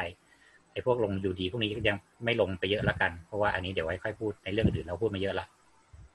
ส่วนเรื่องวัสดุอะไรพวกนี้พื้นมักจะเป็นไม้หรือเป็นพวกแบบลามิเนตพวกอะไรจะงดไม่ค่อยใช้กระเบื้อง เพราะว่าวัสดุอย่างไม้พวกนี้คือล้มแล้วเจ็บเหมือนกัน แต่ว่ามันไม่ไม่ค่อยหัก กระดูกไม่ค่อยหัก ไม่ค่อยมีหักแตกแต่ถ้าเป็นกระเบื้องเป็นพื้นปูนพื้นอะไรพวกนี้ ส่วนใหญ่ลงปุ๊บแตกทันทีเพราะฉะนั้นตามพวกสถานพยาบาลหลาย ๆ ที่อะถ้าเราไปดูก็จะแบบใช้กระเบื้องยาง ใช้ไม้ใช้ลามิเนตอะไรพวกเนี้ยเพราะว่าพวกเนี้ยคือพิสูจน์แล้วว่าล้มแล้ว อาจจะพกช้ำแต่ไม่หัก ถ้าหักก็ล้าวๆไม่ถึงกับเป็นเสี่ยง แต่ถ้าลงกระเบื้องก็เต็มเหนียวอืมอย่างห้องน้ำมันก็ต้องมีราวจับมีที่นั่งอาบมีอะไรพวกเนี้ยเพราะบางทีคนแก่ยืนนานไม่ได้อันไหนๆเมื่อกี้เมื่อกี้แต่เรื่องการล้มมันเป็นเรื่อง UD นิดนึง UD คือ Universal Design เนอะ อะถ้าเป็นเป็นเกี่ยวกับคนแก่ ถ้าเกิดว่าบ้านบ้านผมมีเป็นพื้นกระเบื้องอยู่แล้ว แล้วก็ห้องนั้นเป็นห้องที่ดีไซน์มาไว้เป็นแบบตายายนอนอะไรเงี้ยครับ เราปูพรมหรืออะไร หรือปูเสื่อน้ำมันทับลงไปได้ปะเออเอาเอาพรมดีกว่าเสือน้ำมันแค่ไม่ต่างอ๋อเหรออ่าอ่าอ่าความบางมันน้อยเกินไป ครับครับโอเคหรืต่ออถ้าสมมติว่าอยากรีโนเวทให้มันจริงจังขึ้นมา จะเอาเป็นกระเบื้องยางรุ่นที่มันหนาแล้วก็ปูทับลงไปเลยก็ได้อ๋อ มันเพราะมันจะมีกระเบื้องยางมันจะมีประเภทที่ว่าเดี๋ยวนี้มันจะมีกระเบื้องยางที่หนาแบบเกือบเกือบเซนอะ แล้วเคแบบยเห็นเจ็ดมิลอะไรอย่างงี้เออเป็นโรลเลยเป็นเป็นม้วนเลยอย่างเงี้ยก็จะไม่มีรอยต่อครับก็ปูทับไปเลยอย่างเงี้ยพวกนี้ก็คือล้มแล้วอย่างมากก็จะแบบเจ็บนิดๆหน่อยๆหรือแม้แต่ห้องเด็กก็เหมือนกัน ใช้หลักการเดียวกันเพราะเด็กกับคนแก่กระดูกพอๆกัน อืมมันมันจะมีวิธีคิดอีกอย่างหนึ่งคือ คนแก่เนี่ยวิธีการก้าวเดินของเขาเนี่ย มันจะไม่ไม่สมบูรณ์ ไม่สมดุลเหมือนคนปกติเราอะ่ะเขาอาจจะเดินลากเท้าหรือว่าใช้ใช้ที่เครื่องช่วยเดิน การใช้ไอ้ตัวที่มันเป็นกระเบื้องยางหรือว่าพรมเนี่ยมันทำให้เกิดแรงเสียดทานเยอะขึ้น โอเคเขาอาจจะใช้แรงเยอะขึ้น แต่ว่ามันทำให้มีส่วนของการเกาะวัสดุพวกเนี้ยมากขึ้น และการใช้วัสดุพวกนี้คือมันไม่มีรอยต่อเพราะฉะนั้นจะไม่เกิดอาการที่ว่าสามขาไปสะดุดกับขอบกระเบื้อง แล้วก็ล้มทิ่มลงไปหรือว่าไปสะดุดปาเก้ที่ปูช่างปูได้เหี้ยมากอะไรเงี้ยเกิดการเหลือบมากๆแล้วเขาเตะแล้วเขาล้มอย่างเงี้ยหรือกระดูกแตกเนี่ยพวกเนี้ยก็คือหลาย ๆ ที่ก็เลยจะหันมาพวกใช้พวกวัสดุที่มันแบบไร้รอยต่อพวกเนี้ยมากขึ้น แต่อย่างห้องน้ำอะมันก็ยังเลือกไม่ได้แหละอืมแล้วก็ใช้พวกกระเบื้องปูชิดหรืออะไรพวกนี้เอา แต่ก็เน้นเป็นพวกผิวด้านที่แบบว่าไม่ลื่นเป็นหลักนะครับอืมส่วนเรื่องห้องน้ำอ๋อห้องน้อะไม่ไม่ำพี่จะไม่ไม่น้ำก่อนเลยก็ได้เพราะว่าจะเปลี่ยนเป็นเรื่องอื่นอืมอ๋อพอดีพูดเรื่องยูดีก็คือถ้าเป็นห้องน้ำของคนพิการหรือว่าคนแก่เนี่ยมันจะมีต่างจากปกติหนึ่งก็คือ เขาจะไม่ค่อยทำสเต็ปของห้องน้ำอืมไม่มีการลด ระดับพื้นลงไป แต่ว่าส่วนใหญ่ก็คือจะใช้เป็นแบบแผ่นปิดสำหรับรางน้ำให้สามารถเข็นรถเข็นผ่านเข้าไปได้ หรือว่าลากเท้าเข้าไปได้อย่างนี้มากกว่าอืมแล้วก็ห้องห้องน้ำที่ไม่ลึกมากด้วยนะ เพราะว่าไม่งั้นเดี๋ยวเกิดแบบตะแกรงแม่งเอาอะไรไปติดกระแทกตะแกรงอีกเพราะฉะนั้นตะแกรงต้องถี่พอสมควร อืมทีมพอสมควรแล้วก็ห้องน้ำขนาดเล็กสุดเนี่ยจะประมาณห้าตารางเมตร ไม่ไม่ควรต่ำกว่านี้ละเพราะว่ารถเข็นมันต้องไปหมุนในนั้น อ่า ก็คือถ้าออกแบบปั๊บ สิ่งที่ต้องมีเลยคือพื้นที่ว่างโล่งพอที่จะแบบว่าเอาเส้นวงกลมลงขนาดเส้นผ่าศูนย์กลางประมาณเมตรห้าสิบลงไปวางได้ ซึ่งตัวเนี้ยอาจจะหมายถึงว่าอาจจะล้ำเข้าไปใต้อ่างล้างหน้าหน่อยนึงก็ได้ไม่มีปัญหา เพราะนั่นเป็นวงล็อกวงการหมุนของรถรถเข็นวิวแชร์ทั่วไป รถเข็นวิวแชร์คันหนึ่งจะมีความกว้างอยู่ประมาณ75เซนเพราะฉะนั้นการเอาล้อหนึ่งเป็นจุดหมุนแล้วหมุนเนี่ยมันก็คือเอา75เซนเป็นรัศมีอะแล้วก็หมุนวนไปรอบๆได้180องศาอันนั้นคือการตาดริฟแบบหลักต้องเอาท่า นั่นคือหลักการออกแบบห้องน้ำสำหรับคนแก่และผู้แบบผู้พิการที่เป็นพื้นฐานขั้นต้นเลยอืมนั่นแหละครับแล้วเมื่อกี้ที่จะพูดก็คือตัวบ้าน ตัวถ้าสมมติมันเป็นบ้านเป็นหลังๆเนี่ยข้างนอกก็ต้องมีทางลาดมีแรมหนึ่งต่อสิบสองเพื่อที่ให้รถเข็นหรือว่าคนแก่สามารถกระดึบกระดึบกระดึบขึ้นมาได้ แล้วก็ต้องมีแบบในทางลาดทุกทางลาดก็คือจะกว้างจะยาวไม่เกินแบบสามเมตร ทุกสามเมตรจะต้องมีชั้นพัก และตัวตัวทางลาดพวกนี้มันต้องยกขอบด้วยทั้งซ้ายและขวายกขอบประมาณสิบเซนเล็กๆอืมเพื่อที่ว่าจะทำให้แบบเหมือนไม่รถเข็นแบบพุ่งลงไปแล้วแบบล้อไปตกรางข้างๆอะ แล้วก็หงายเงิบลงไปทั้งคันเพราะมันเพราะมันมีหลายที่หลายโรงพยาบาลที่ทำเป็นทางลาดใช่ แต่กูไม่ใส่ขอบ กูมีแค่ราวข้างๆ แล้วคนแก่ก็มาอย่างไวดริฟต์มาอย่างเงี้ยอืมลงทางลาดอย่างเร็วแล้วมันฉลับล้อไปตกปุ๊บเนี่ย หัวไปฟาดกับราว ปึ้ง ยิ้มอืมหามกลับขึ้นไปใหม่เริ่มใหม่ เออ ซึ่งอันเนี้ยมันอันตรายคอยมากเช็คเออ แล้วบางคนไม่ไม่ค่อยทำแต่ว่าอันเนี้ยมันเป็นสิ่งที่จะต้องมีเลย คือถ้าคุณมีทางลาดปั๊บคุณต้องมีขอบซ้ายและขวาขึ้นมาอืมไม่ให้ล้อมันตกลงไปในข้างทางได้ อันนี้อืคือมมัสเลยนะจำเป็นจำเป็นจริงอืมๆเพราะว่าที่เคยทำเคยทำทั้งเป็นผู้เคยทำเคยทำทั้งเวชศาสตร์ฟื้นฟูที่เป็นแบบคนที่แขนขาดขาขาดอื แล้วมก็เคยทำที่เป็นแบบเวชศาสตร์ที่สำหรับคนแก่จริงๆอะตรงเนี้ยเป็นสิ่งที่ทั้งหมอและพยาบาลทั้งสองที่ยืนยันตรงกันว่าควรมีเพราะมันรวอัมนตทั้งรายระดับราวต้องมีสองอันด้วย คือระดับราวสำหรับเก้าสิบเซนคนจับธรรมดากับใช่ระดับล่างลงมาอีกสี่สิบห้าถึงห้าสิบครึ่งหนึ่ง เพื่อที่ไว้สำหรับคนจับรถเข็นอืมน้วงหน่วงน้วงอะไรหรอหน่วงหน่วงหน่วงตัวเองขึ้นมาได้อืมอืมนั่นแหละ นอกนั้นด้านนอกก็เหมือนกันปกติ การดีไซน์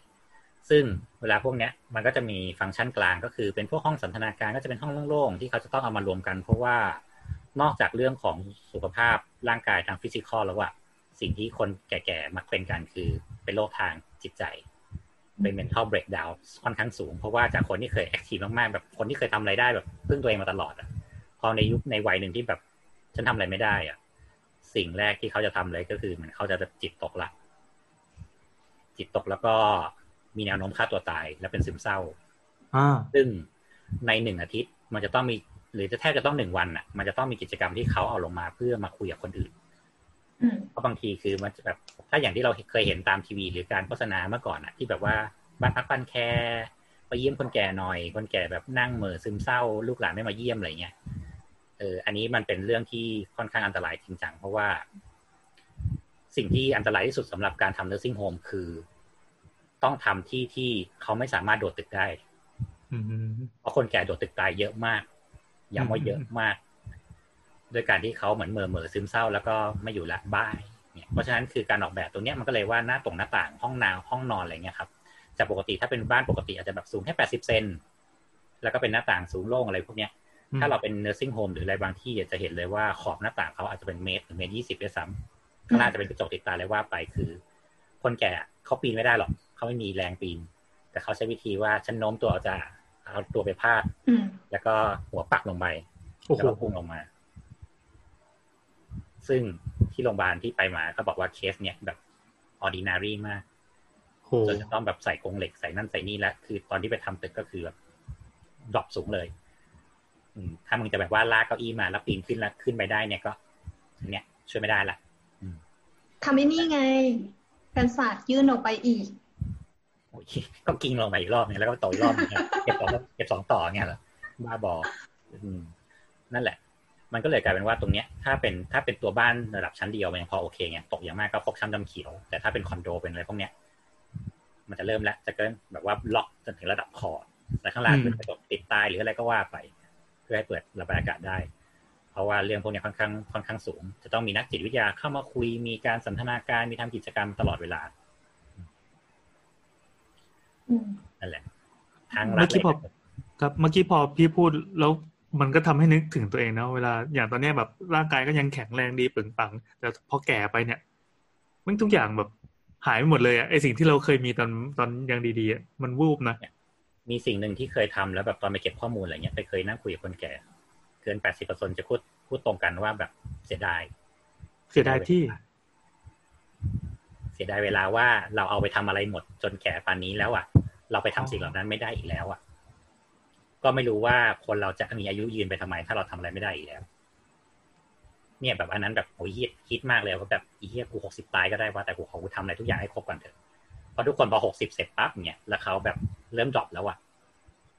ฉันยังไม่ได้ไปเที่ยวรอบโลกเลยฉันตั้งใจว่าฉันจะไปแบบหลังเกษียณอะไรเงี้ยฉันเก็บตังค์ครบเรียบร้อยเสร็จปั๊บ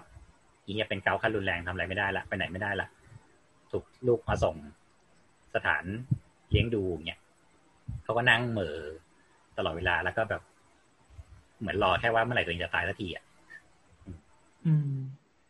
เออนั่นแหละ ซึ่งซึ่งเรื่องเนี้ย ทุกคนมันจะเริ่มเริ่มแบบเหมือนรู้สึกรู้สึกเสียดายเวลารู้สึกว่าแบบใช้ชีวิตผิดพลาดนู่นนี่นั่น นี่เป็นข้อที่เขาแบบ ค่อนข้างจะแบบเบรกตัวเองกันมากที่สุด อืมเรื่องลูกหลานไม่มาเยี่ยมคืออันดับสองเลยนะอันแรกสุดเลยคือตัวเองทำอะไรไม่ได้อีกแล้วเนี่ยอืมเสียดายเวลาเขาจะชอบพอพูดเลยว่าแบบตอนเนี้ยอายุขนาดเนี้ยอยากทำอะไรทำทำไปเลย อย่าบอกว่ารอจนฉันมีเงินเท่านี้ก่อน รอฉันอายุเท่านี้ก่อนแล้วฉันจะทำไม่ได้ นี่มันบางทีคุณจะช้าเกิโฆษณาโฆษณาพวกแบบโกโปรหรือว่าเครื่องดื่มที่มันเอ็กซ์ซีฟเอ็กซ์ซีฟอะที่แบบวัยรุ่นมีพลังเท่าไหร่มึงออกมาให้หมด ถูกอืมซึ่งซึ่งซึ่งอันเนี้ยแบบว่าฟังคนแก่หลายคนแล้วเขาแบบเหมือนแบบ อืม ตอนนี้คือแบบอยู่ว่าแบบอยู่เพราะว่าเหมือนเขาอยากให้อยู่ แต่ส่วนตัวอืมคือกูไม่อยากอยู่ตั้งนานแล้วอย่างเงี้ยเพราะว่ากูทำอะไรไม่ได้อีกแล้ว แล้วกูไม่ชอบอืมมาก เกลียดมาแต่กเหมือนเคอ่าน paper ว่ามันมีมีที่เขาทดลองอยู่ว่า คนที่เริ่ม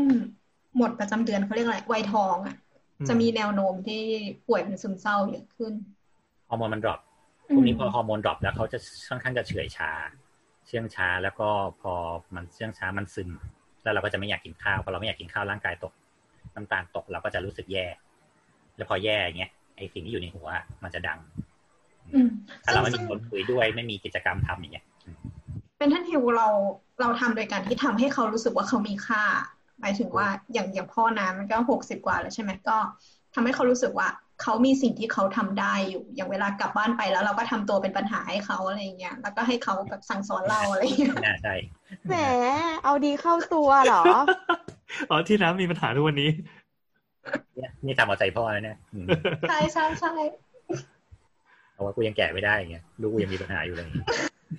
อุเอ๊ะบาททำไมเจ็บวะอะต่อไปเออซึ่งไม่เดี๋ยวขอพูดเรื่องนี้ก่อนเพราะว่าอีกที่หนึ่งที่รู้สึกว่าแบบ ที่ควรควรไปก็คือบ้านบางแค เพราะบ้านบางแคเป็นสถาน nursing home ที่เป็นของรัฐเนาะซึ่งมันมีตั้งแต่เลเวลของการที่แบบเป็นบ้านเป็นหลังเป็นหลังสำหรับคนที่พอมีเงินจะพอจ่ายได้ กับส่วนที่เรียกว่าเป็นสถานธนานุบาลเป็นสถานแบบดูแลแบบอนาถาเอาใช้ขอขอใช้คำว่าอนาถาละกันคือ เข้าไปปั๊บมันจะเป็นเหมือนห้องใหญ่ๆมันจะเป็นเหมือนแบบสเตเดียมเป็นเหมือนแบบอารมณ์ยิมก็ได้เป็นห้องกว้างๆเลยอะแล้วทุกคนจะมีกรงเป็นของตัวเอง ใช้คำว่ากรงกันนะกรงเลยเหรอคือขังเลยเหรอไม่คือคืออะมันจะมีส่วนที่เรียกว่า เป็นเป็นแบบสงเคราะห์ที่ยังดีหน่อยคือก็จะเป็นคอกก็จะเป็นแบบที่นอนของตัวเองอะอ่าอ่าว่ามันจะเป็นปูนปูนเป็นอะไรเลยนะ เพื่อที่ว่านึกออกใช่ไหมเพราะว่าเขาการขับถ่ายเขาไม่ค่อยดีอะ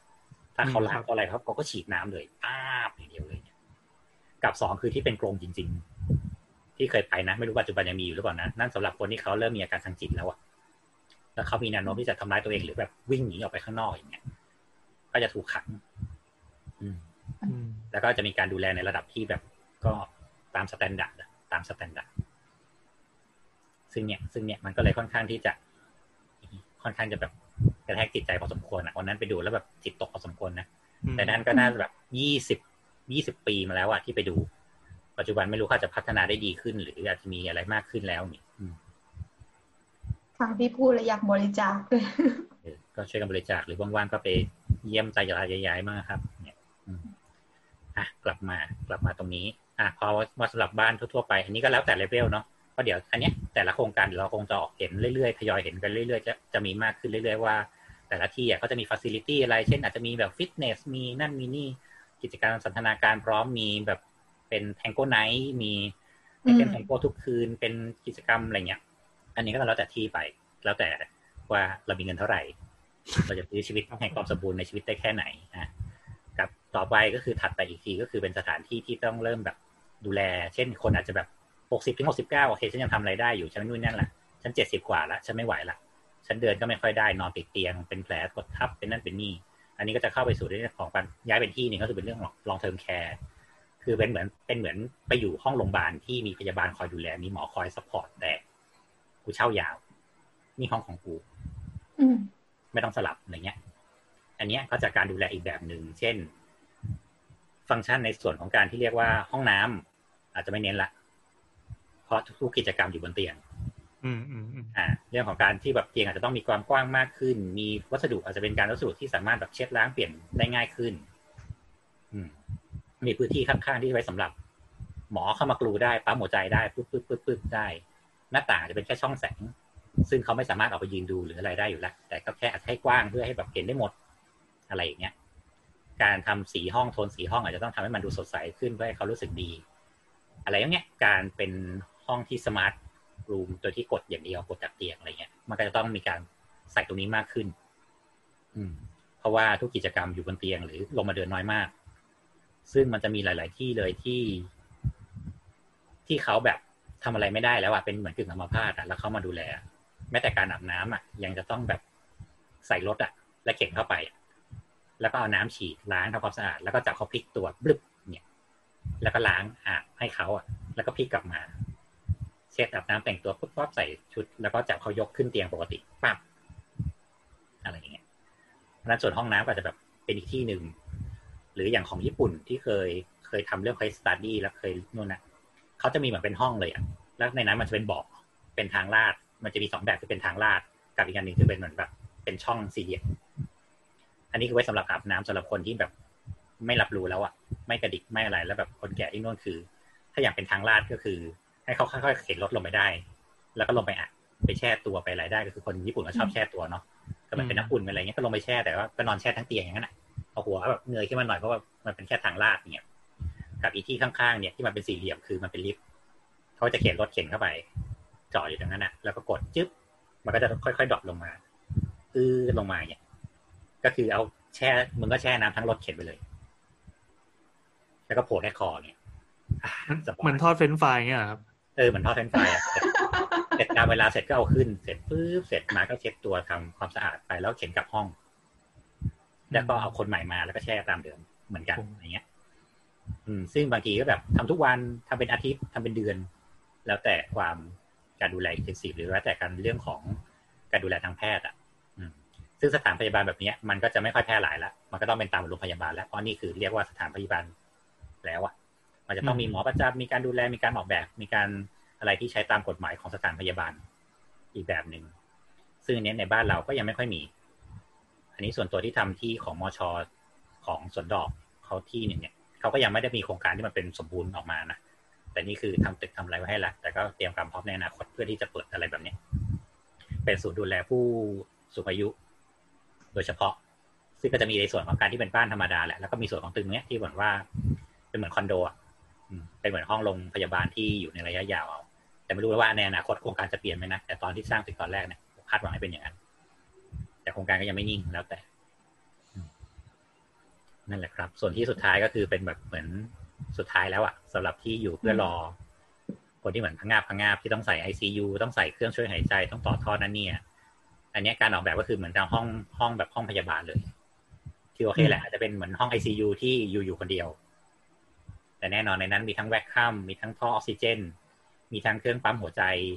มีทั้งท่อสอดท่อดูดท่อซัก ทุกสิ่งทุกอย่าง ventilation หมุนฟอกอากาศเรียบร้อยแล้ว หน้าตกหน้าต่างไม่จำเป็นแล้วเพราะว่าดีไม่ดีคือตาก็ไม่ลืมแล้วอะโอ้ซึ่งอันนี้ก็จะเป็นอีกแบบหนึ่งซึ่งเรารู้สึกว่าห้องเนี้ยคือห้องที่แพง ใช่ เพราะว่ามันต้อง full suite ไงอืมแต่ถามว่าคือถ้าสมมติเราเราคิดไว้อะเราก็คงคิดไว้แค่ในเลเวลแรกอะเลเวลสองและเลเวลสามเราก็ไม่ได้คิดหรอกว่าเราจะไปอยู่อะไรอย่างนั้นนะอืมแต่ก็นั่นแหละ มันอาจจะต้องมีการเตรียมในอนาคตเช่นสุดท้ายเลเวลแรกเราจะอยู่แค่ไม่กี่ปีเราต้องมาเลเวลสักกันสองสามเนี่ยในอนาคต เออมันก็ต้องคิดเผื่อไว้ ซึ่งพวกเนี้ยอย่างที่บอกว่าพวกสองและสามเนี่ย มันจะต้องดูตามโรงพยาบาล ซึ่งคิดว่าในอนาคตหลาย ๆ ที่จะเริ่มท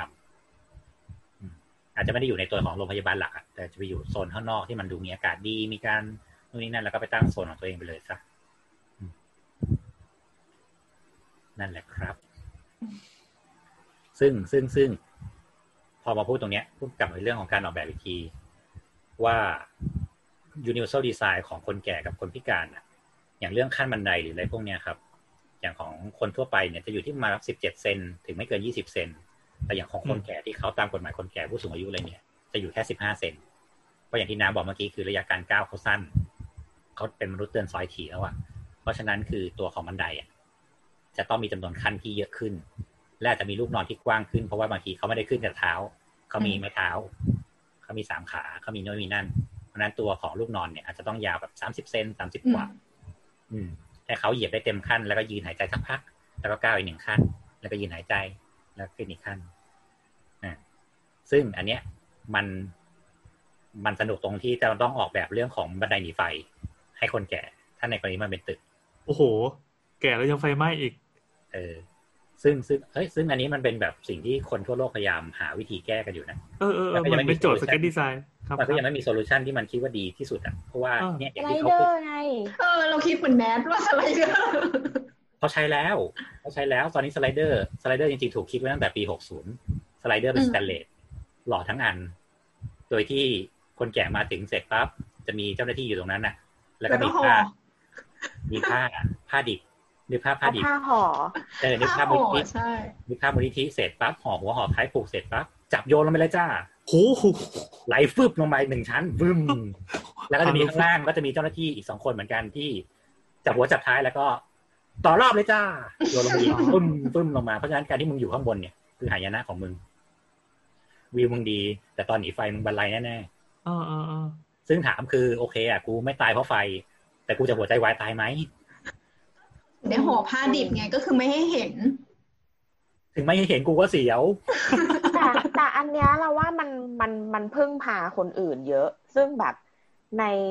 คือพอพอมันมีปัจจัยเป็นเรื่องของคนน่ะ คนเป็นตัวแปรที่เอาแน่วนอนไม่ได้ที่สุดแล้วอะสิ่งที่เกิดขึ้นก็คือไฟไหม้อะไอคนที่ต้องดูแลหรือคนที่ต้องห่อผ้า ไปก่อนแล้วอะคนแรกเลยอะหลังจากนั้นก็คือ ที่เหลือก็แบบสิ้นหวังแล้วปะใช่ ไม่ได้ มันเป็นหน้าที่ของเขาเออซึ่งนั่นแหละไม่ก็อันอันนั้นคือ อันนั้นคือสิ่งที่ถูกต้องนะคือเป็นอุดมคติ แต่ในความเป็นจริงอะเราไม่รู้หรอกว่าจะเกิดอะไรขึ้นอะอืมอืมถูกเหมือนหนังซอมบี้อะ บางทีแบบคนมีกุญแจอะตายคนแรกอะไรเงี้ย แล้วทุกคนก็คือออกไม่ได้ อะ จบแล้วอะถูกตอนนี้เขาก็เลยพัฒนาระบบที่สองที่ญี่ปุ่น ก็คือเป็นช่องท่อ เป็นช่องเลยนะแต่เป็นผ้า อืมอืมอืมอืมนะฮะ ยังไงนะคตัวรับเองออกใช่ไหมมาถึงเสร็จเป็นเลยถุงครับปุ๊บก็ไปถุยืงนเสร็ที่จเป็นก็รูอะเออการหายใจนิดนึง แล้วก็โดดลงไปในท่อนั่นเลย มันก็จะฟึบลงมาเลยฟึ่มลงมา แต่ด้วยความที่ซึ่งมันเขาจะทำเปเป็น slope นะเออมันจะการถูกออกแบบให้มันค่อย ๆ ไหลออกมา แล้วก็แบบนึกภาพเป็น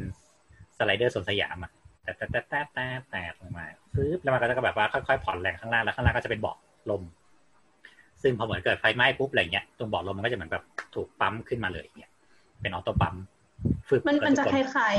ๆ จังหวะหนีไฟของเครื่องบินอะไรประมาณเนี้ย อะไรประมาณนั้น แต่ว่านี่มันจะเป็นช่องอะไรเงี้ยเพราะฉะนั้นคือเขาจะไม่เห็นข้างนอกแหละโอเคอะแต่ถามเสียวไหมก็ยังเสียวอยู่ดีอะคิดว่า อืม ซึ่งณตอนเนี้ยวิธีนี้ดูเหมือนอาจจะเวิร์กที่สุด ที่เขายังใช้กันอยู่ โดยที่ทุกทุกทุกชั้นก็จะมีท่อของตัวเอง ซึ่งก็จะไม่ได้กางทิ้งไว้หรอกนะแต่ก็อย่างที่แนทบอกแหละว่าถ้าเกิดอะไรขึ้นมา มันก็ต้องพึ่งในระบบของการที่มันต้องเปิดตัวนี้ออกมา เพื่อดีดออกมาฟึบแล้วก็ใช้งานอืม เนี่ยส่วนบันไดหนีไฟก็มีไว้อย่างนั้นแหละ คนแก่จะมาหนีวิ่งหนีไฟก็คงไม่ไหวอะอืมอืมสอยยิกเลยอะเท้าปุ๊บปุ๊บปุ๊บปุ๊บปุ๊บปุ๊บปุ๊บใหญ่สปีดมากเกิดตอนนี้แล้วอืมนั่นแหละครับ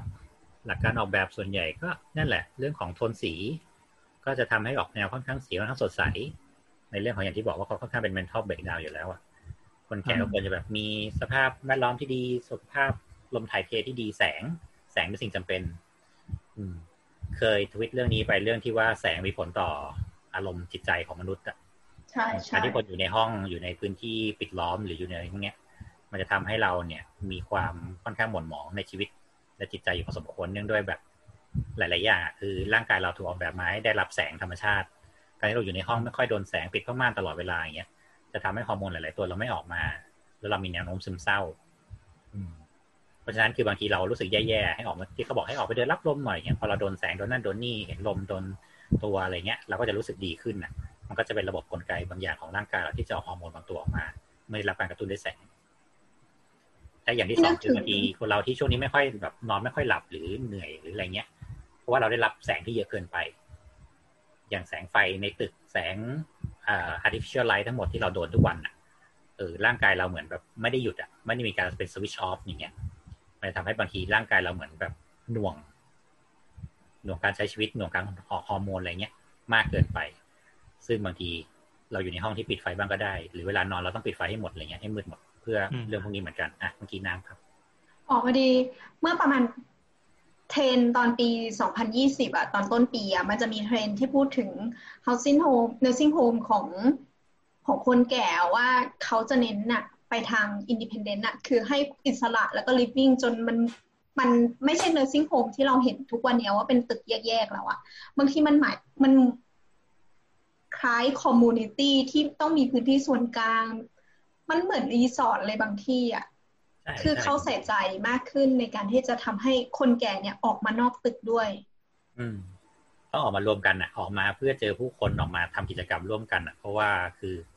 เขาก็จะมีแนวโน้มเก็บตัวอะไรเงี้ยการเก็บตัวจะทำให้เขาซึมเศร้า ถ้าออกมาเจอผู้คนเจอคนในแบบเดียวกันเจอคนแบบนี่จะปวดหลังเหมือนกันอะไรเงี้ยเออกูไม่ได้ปวดหลังคนเดียวบนโลกนี้อย่างเงี้ยก็จะรู้สึกว่าเออ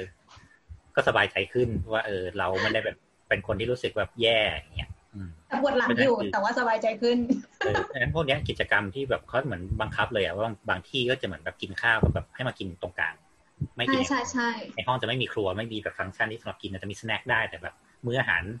อยู่ต้องเดินมา ใช่ใช่การใช่แต่ถ้าไม่ได้เดี๋ยวจะให้แบบว่าบุรุษพยาบาลไปเข็นมาอะไรเงี้ยแล้วก็กินข้าวร่วมกันเจอกันมีดนตรีมีนั่นมีนี่มีบุฟเฟ่ต์มีอะไรเงี้ยเพื่อให้เขารู้สึกว่าเขายังใช้ชีวิตได้ปกติ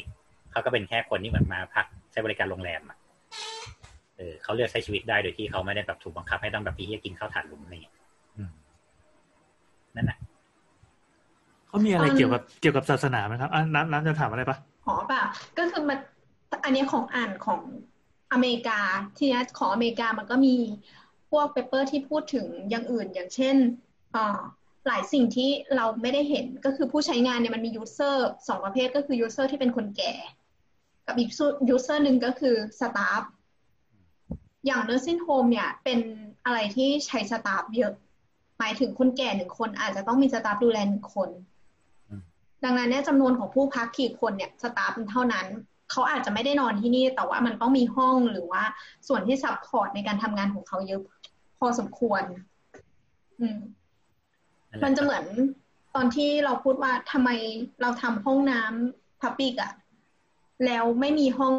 สำหรับพนักงานทำความสะอาดอืมอืมส่วนนี้ก็สำคัญ พอพูดถึงคนแก่เยอะๆ แล้วเรานึกถึงอันนึงอะ ไม่รู้เคยเห็นกันหรือเปล่าที่มันเป็นงานวิจัยอะ แต่ว่ามีคนเขาเอามาสรุปให้ฟังสั้นๆ ให้อ่านสั้นๆ ในทวิตเป็นว่ากลิ่นคนแก่มีอยู่จริง คือไม่รู้ว่าเคยได้ยินกันหรือเปล่าบางทีบางคนจะชอบบูลลี่คนแก่ อย่างเราเราแปะกอเอียบ่อยมาก แล้วก็จะโดนเพื่อนอะแซวว่าเหมือนแบบอุ้ยวันนี้นัดกินเหมือนคนแก่อะไรเงี้ยกินแกเหมือนอาม่าอะไรเงี้ยเออนั่นแหละก็คือแบบไองานวิจัยเนี่ยเขาก็บอกว่า เป็นงานวิจัยว่าด้วยกลิ่นคนแก่สรุปสั้น ๆ คือมันมีอยู่จริง แต่ไม่ใช่กลิ่นที่แย่เสมอไปขึ้นอยู่กับอาหารสิ่งแวดล้อม ซึ่งเหมือนกลิ่นตัวคนทั่วไป แต่ก็มีเอกลักษณ์มากพอที่จะจำแนกได้ว่าเป็นกลิ่นของคนสูงอายุ ซึ่งเป็นนกลไกทางชีวภาพ เช่นเดียวปกติเหมือนกับสัตว์อื่นๆอืมซึ่งในทำนองเดียวกันกินเด็กมันก็มีไงกินเด็กในอายุที่แบบเด็กถึงแบบก่อนสิบขวบหรืออะไรเงี้ยมันจะมีกลิ่นหนึ่งไงที่รู้สึกว่าแบบอีเหี้ยนี่กลิ่นเด็กอะแล้วบางคนก็ไม่ชอบไงว่าแบบอีเหี้ยเหมือนกลิ่นเด็กอะไรเงี้ย แต่นะว่ากลิ่นเด็กมันคือกลิ่นนม แต่ว่าคนแก่มันกินอาหารหลากหลาย มันไม่ควรกินเหมือนกัน แต่มันก็เหมือนกัน แต่เด็กอะมันมันไม่แปลกใจเพราะเด็กมันไม่มีความหลากหลายมาก มันกินได้ไม่กี่อย่างหลัก ๆ ก็เป็นนมอยู่แล้วอะไรอย่างเงี้ยไม่อย่าไปนับเด็กทารกสิเอาเด็กแบบแปดขวบสิบขวบดิอะไรเงี้ยผมนึกถึงเด็กอื่นเด็กร้านเกมอะไรเงี้ยเออมันจะมีกลิ่นบางอย่างที่รู้สึกว่าแบบนอกจากกลิ่นตัวมันและกลิ่นน้ำหอมมันแล้วว่ามันจะมีกลิ่นที่แบบอีกอย่างหนึ่งที่เรียกว่ากลิ่นเด็กครับซึ่งเขาก็บอกต่อว่าที่มาของงานวิจัยนี้สนุกดีคือคุณ อ่านไม่ออกอะสมมติว่าชื่อลุนสตอมแล้วกันลุนสตอมหัวหน้าทีม neuroscientist เนี่ยที่ทำงานวิจัยอะสังเกตว่ากลิ่นใน nursing home ที่อเมริกา เหมือนกลิ่นในสวีเดนบ้านเกิดเลย เจ้าตัวก็เลยพิสูจน์ว่ากลิ่นคนแก่เนี่ยมันน่าจะมีจริง ๆ มันถึงได้แบบกลิ่นเหมือนกันข้ามชาติขนาดนี้อะไรเงี้ยก็เลยทดลองการจำแนกกลิ่นคนในช่วงอายุต่างๆ ดู ปรากฏว่าจำแนกได้จริง ๆ ด้วย จากการทดลองในอาสาสมัครอายุ 20-30 ปี 41 คน กลิ่นคนแก่จำแนกง่ายที่สุด ส่วนกลิ่นคนอายุน้อยกับกลางคนจะแยกยากหน่อย เมื่อให้ประเมินกลายเป็นว่ากลิ่นคนแก่กลับ less intense แล้วก็ less unpleasant หมายถึงว่า คือจำแนกได้ได้ง่าย แต่ก็ไม่ได้แบบ irritate อะไม่ได้ทำให้แบบรู้สึกไม่ดีขนาดนั้นอะไรเงี้ยเออยิ่งแล้วก็แบบ less intense อะไรเงี้ย ยิ่งกว่าคนหนุ่มสาวอีก กลิ่นที่ไม่โอเคกว่าจะเป็นของชายวัยกลางคน ส่วนกลิ่นหญิงกลางคนดีกว่าหญิงสูงอายุ ประมาณนี้ที่เขาสรุปมาสั้นๆ ส่วนถ้าใครอยากอ่านต่อให้ไปหาได้ที่ healthland.time.com หัวข้อ all person smell really exist scientists say เย่ค่ะอืมอะกลับเข้าเรื่อง เขินไม่จัรู้งจะตอบถึงไหนใช่ไหมแต่ตอบไม่ถูกเลยครับอ่าเปิดจังเดี๋ยวเลยแล้วแล้วถามก่อนก่อนที่จะไปต่อไม่ถูก คือ คือเรายังติดใจเรื่องที่ว่าแบบวันหนึ่งเราอาจจะต้องไปอยู่บ้านแบบนั้น หรือไม่ก็วันหนึ่งเราจะต้องมีบ้านแบบนั้น อืม ยังยังติดค้างเรื่องที่ว่า ตอนเนี้ยเรายังแฮปปี้ดี แต่วันหนึ่งเราจะต้องแบบเป็นคนที่แก่แล้วก็สูญเสียความสามารถทางกาย แล้วก็รู้สึกว่าแบบมันงงเขวกไหวแบบเวว้าเขาจะต้องมีหน่วยศาสนาอะไรสักอย่างมาคอยช่วยเหลือในในในนี้ไหมครับ อันนี้แล้วแต่ที่อืม คิดว่าโดยหลัก ๆ เลยอะถ้าสมมติว่ามันเป็นเอกชนอะเขาต้องมีทุกศาสนารองรับ แต่เขาอาจจะไม่ได้แบบว่ามีกิจกรรมที่แบบว่าเป็นหลักขนาดนั้นอย่างนี้นะเขาอาจจะมีกลุ่มของเขาเช่นแบบอะเป็นกลุ่มคริสเตียนนะ community นี้กลุ่มพุทธศาสนานะ community นี้กลุ่มอิสลามนะ community นี้แล้วเขาก็คงจะทำกิจกรรมร่วมกันของเขาโดยที่โอเคแหละโครงการอาจจะ support เช่นอะกลุ่มคริสเตียนอยู่อยู่อยากไป Sunday church ใช่ไหมอะอืมคุณต้องมาที่นี่ตั้งแต่แปดโมงนะ ทุกเช้าวันอาทิตย์จะมีรถตู้มารอรับอ่าคุณก็มารวมกันที่นี่แล้วคุณก็ไป อย่างอ่าถ้าเป็นพุทธก็อะมีการตักบาตรเจ็ดโมงเช้าหน้า โครงการนะ คุณมาอะไรเงี้ย เราจะเตรียมอาหารให้หรือถ้าคุณแบบว่าบอกให้ลูกหลานเอามา คุณก็เอามาทำบุญให้อะไรเงี้ยเออมันก็มีหลาย ๆ ที่มันเป็นอย่างนั้นแหละ หรือว่าบางที่ก็มีแบบว่าอะนำนั่งสมาธิมีกิจกรรมเมดิเทตทุกวันพุธทุกวันศุกร์อะไรเงี้ยเออคิดว่าพวกเนี้ยมันก็จะเป็นและในและแต่ละคนที่เขา ที่เขานับถืออะหรือที่เขารู้สึกว่าเขาต้องการนะคือเอาจริงมันก็เป็นอีเวนต์ทางสังคมเพื่อให้คนแก่มี community แล้วครับอืมใช่เพราะจริงๆพอคนแก่ปั๊บหลายๆคนก็จะหันเข้าสู่ศาสนาก็จะเริ่มนิ่งแล้วอะเพราะเอาเอาจากที่ตัวเองก็ได้ว่าตอนนี้ก็สี่สิบแล้วอะก็มีครับความรู้สึกว่าเราเองในอายุยี่สิบสามสิบสี่สิบอะความความสนใจความรู้สึกความในความคิดในแต่ละอย่างในหัวมันต่างกัน พอแบบสามสิบปุ๊บในหนึ่งเรื่องที่ตอนยี่สิบเรารู้สึกว่าอีเหี้ยแม่งไม่เอาเด็ดขาดกูไม่ทำแน่ๆพอสามสิบก็แบบก็โอเคนี่พอสี่สิบก็รู้สึกว่ามันก็เป็นเรื่องปกติ เออ ก็ไม่ได้แบบว่าไปค้านไปรู้สึกอะไรมันก็แบบ ก็เลยมีความรู้สึกว่าพอห้าสิบหกสิบอะเราอาจจะมีความนิ่งในอีกแบบหนึ่งไปแล้วก็ได้ อะไรอย่างเงี้ยอืมขอขอเสริมนิดนึงเผื่อเป็นประโยชน์เมื่อกี้พอพี่โอ พูดว่าพี่โอสี่สิบแล้วก็เลยนึกขึ้นได้ว่ากลิ่นคนแก่ มันเกิดขึ้นจากสารที่เรียกว่าโนนีนาว เอ็ดไม่รู้อ่านถูกเปล่า N O N E N A L ซึ่งสารเนี้ยมันเกิดจากการที่ออกซิเดชันบนผิวหนังของคนที่อายุสี่สิบอะขึ้นไปอะไรเงี้ย ก็ก็เลยจะเป็นจะเป็นกลิ่นของแบบคนอายุตั้งแต่แบบเริ่มสี่สิบก็จะมีกลิ่นนี้อะไรเงี้ย ซึ่งมันสามารถป้องกันได้จากสารคดีเขาบอกว่าไม่ไม่ใช่ป้องกันเอ่อเหมือนแบบโทนดาวอะลดลดความแรงของกลิ่นหรืออะไรเงี้ยลงได้ด้วยสารสกัดจากลูกพลับแล้วก็ชาเขียว คือมันคงมีแบบ มันคงมีอาหารเสริมเฉพาะแหละ แต่ว่าจริง ๆ ถ้าเรากินสดได้อะไรเงี้ย ก็ก็สามารถกินได้ ก็อาจจะแบบพอหลังจากสี่สิบก็อาจจะดื่มชาเขียวอะไรเงี้ยเพื่อกำจัดกลิ่นคนแก่ประมาณนี้เหมือนเป็นทริคขายของกันไม่รู้ว่าอืมอะค่ะ เชิญคุยกันต่อดีเนี่ยเห็นไหมไปต่อไปถูกรอบสองเลยเห็นไหมนั่นแหละไม่ยังไม่สามารถออกจากคำว่ากินคนแก่ คือเรามีคำถามแล้วกินคนอ้วนเรามีปะวะ มีมีมันมีกรดไขมันมีอะไรบางอย่างที่ออกมามากกว่าคนปกติอืมซึ่งซึ่งกลายเป็นว่าอะพูดถึงเรื่องไหนๆก็มากินคนแก่กินอะไรเงี้ยแม่งไปที่สุดเลยแล้วกัน มันมีวิจัยบางอันน่ะ ที่บอกว่าหมาแยกจำแนกคนที่เป็นโรคได้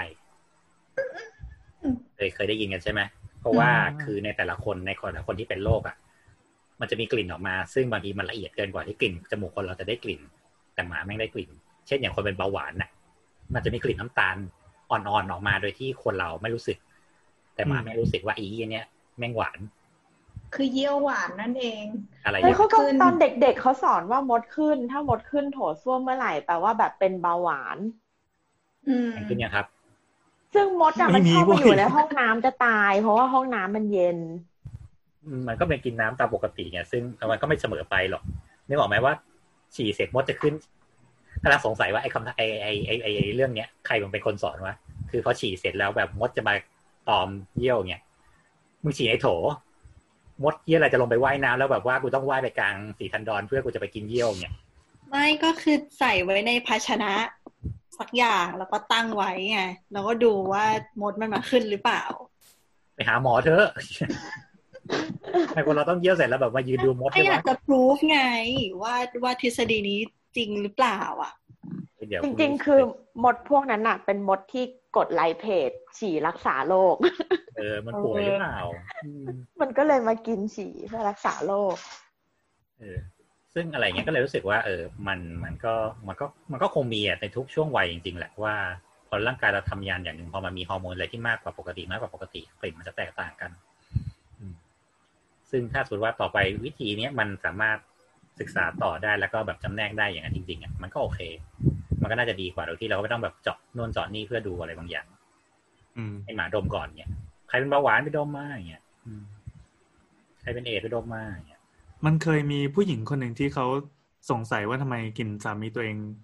มันมีกลิ่นเฉพาะอะไรบางอย่าง แต่บอกไม่ได้เว้ยแล้วปรากฏว่าสามีเขาอะเป็นโรคพาร์กินสัน แล้ววันหนึ่งก็ เหมือนไปไปสามีเขาก็ต้องไป community กับคนที่เป็นเป็นเป็นโรคเดียวกันใช่ไหมเพื่อแบบเหมือนไปนั่งเสวนาไปอะไรเงี้ยอยู่ๆผู้หญิงคนนี้เขาบอกว่า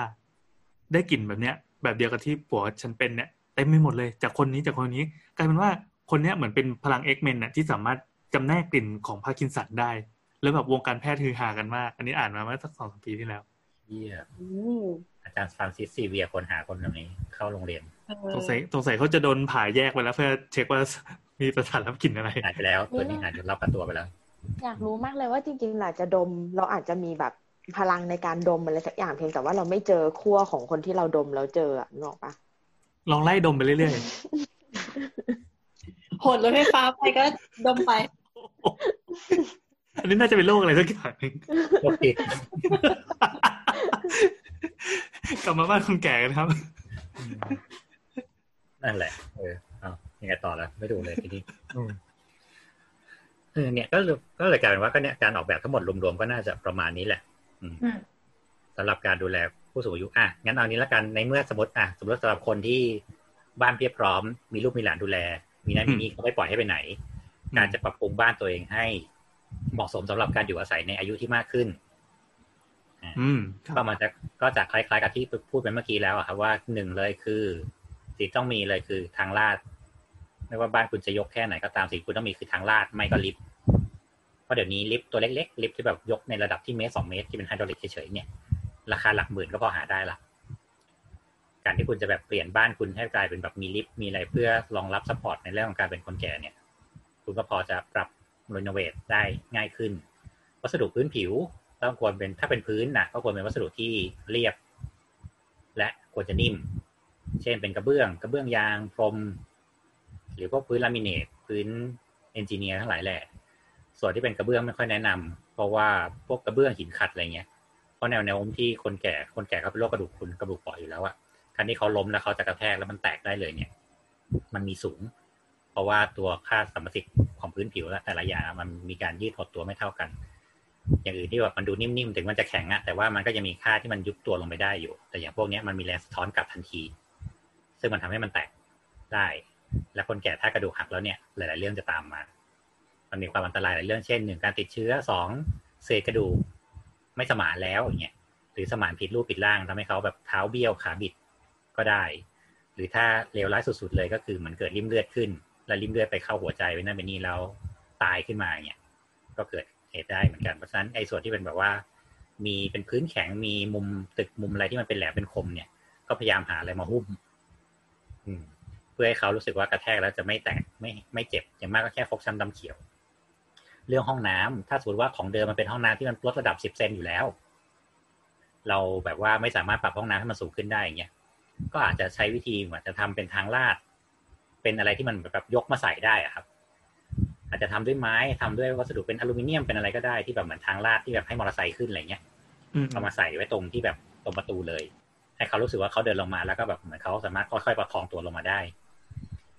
อืมอ่าเขามีขายด้วยนะ พวกแบบขั้นบันไดเนี่ยเปลี่ยนให้เป็นทางลาดอะเขาจะมีไอตัวแบบแผ่นอลูมิเนียมขาย แล้วก็มีอะ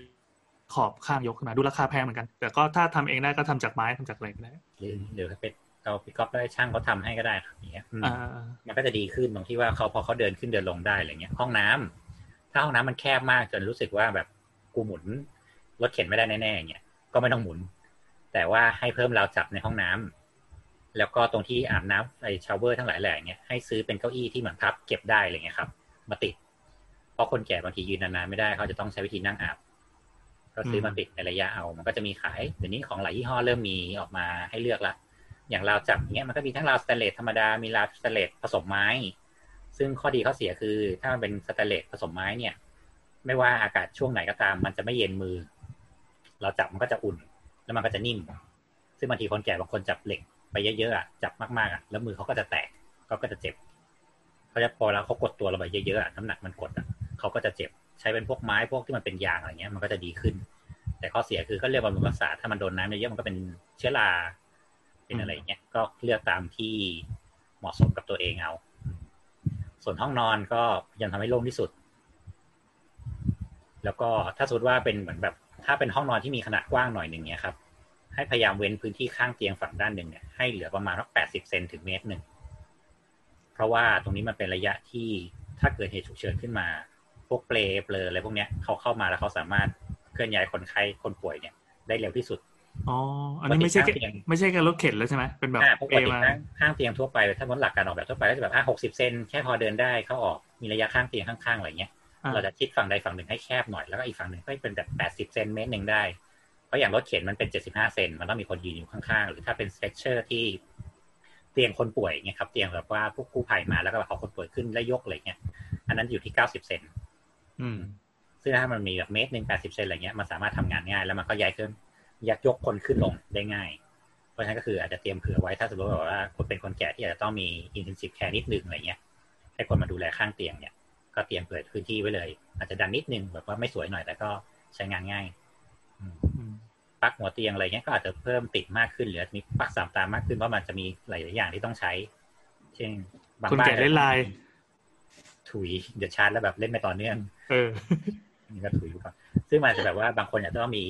นี่หน่อยไหมบางคนอาจจะหยุดหายใจตอนกลางคืนอาจจะต้องมีเครื่องปั๊มออกซิเจนอ่าบางคนอาจจะต้องมีมีเครื่องให้ยา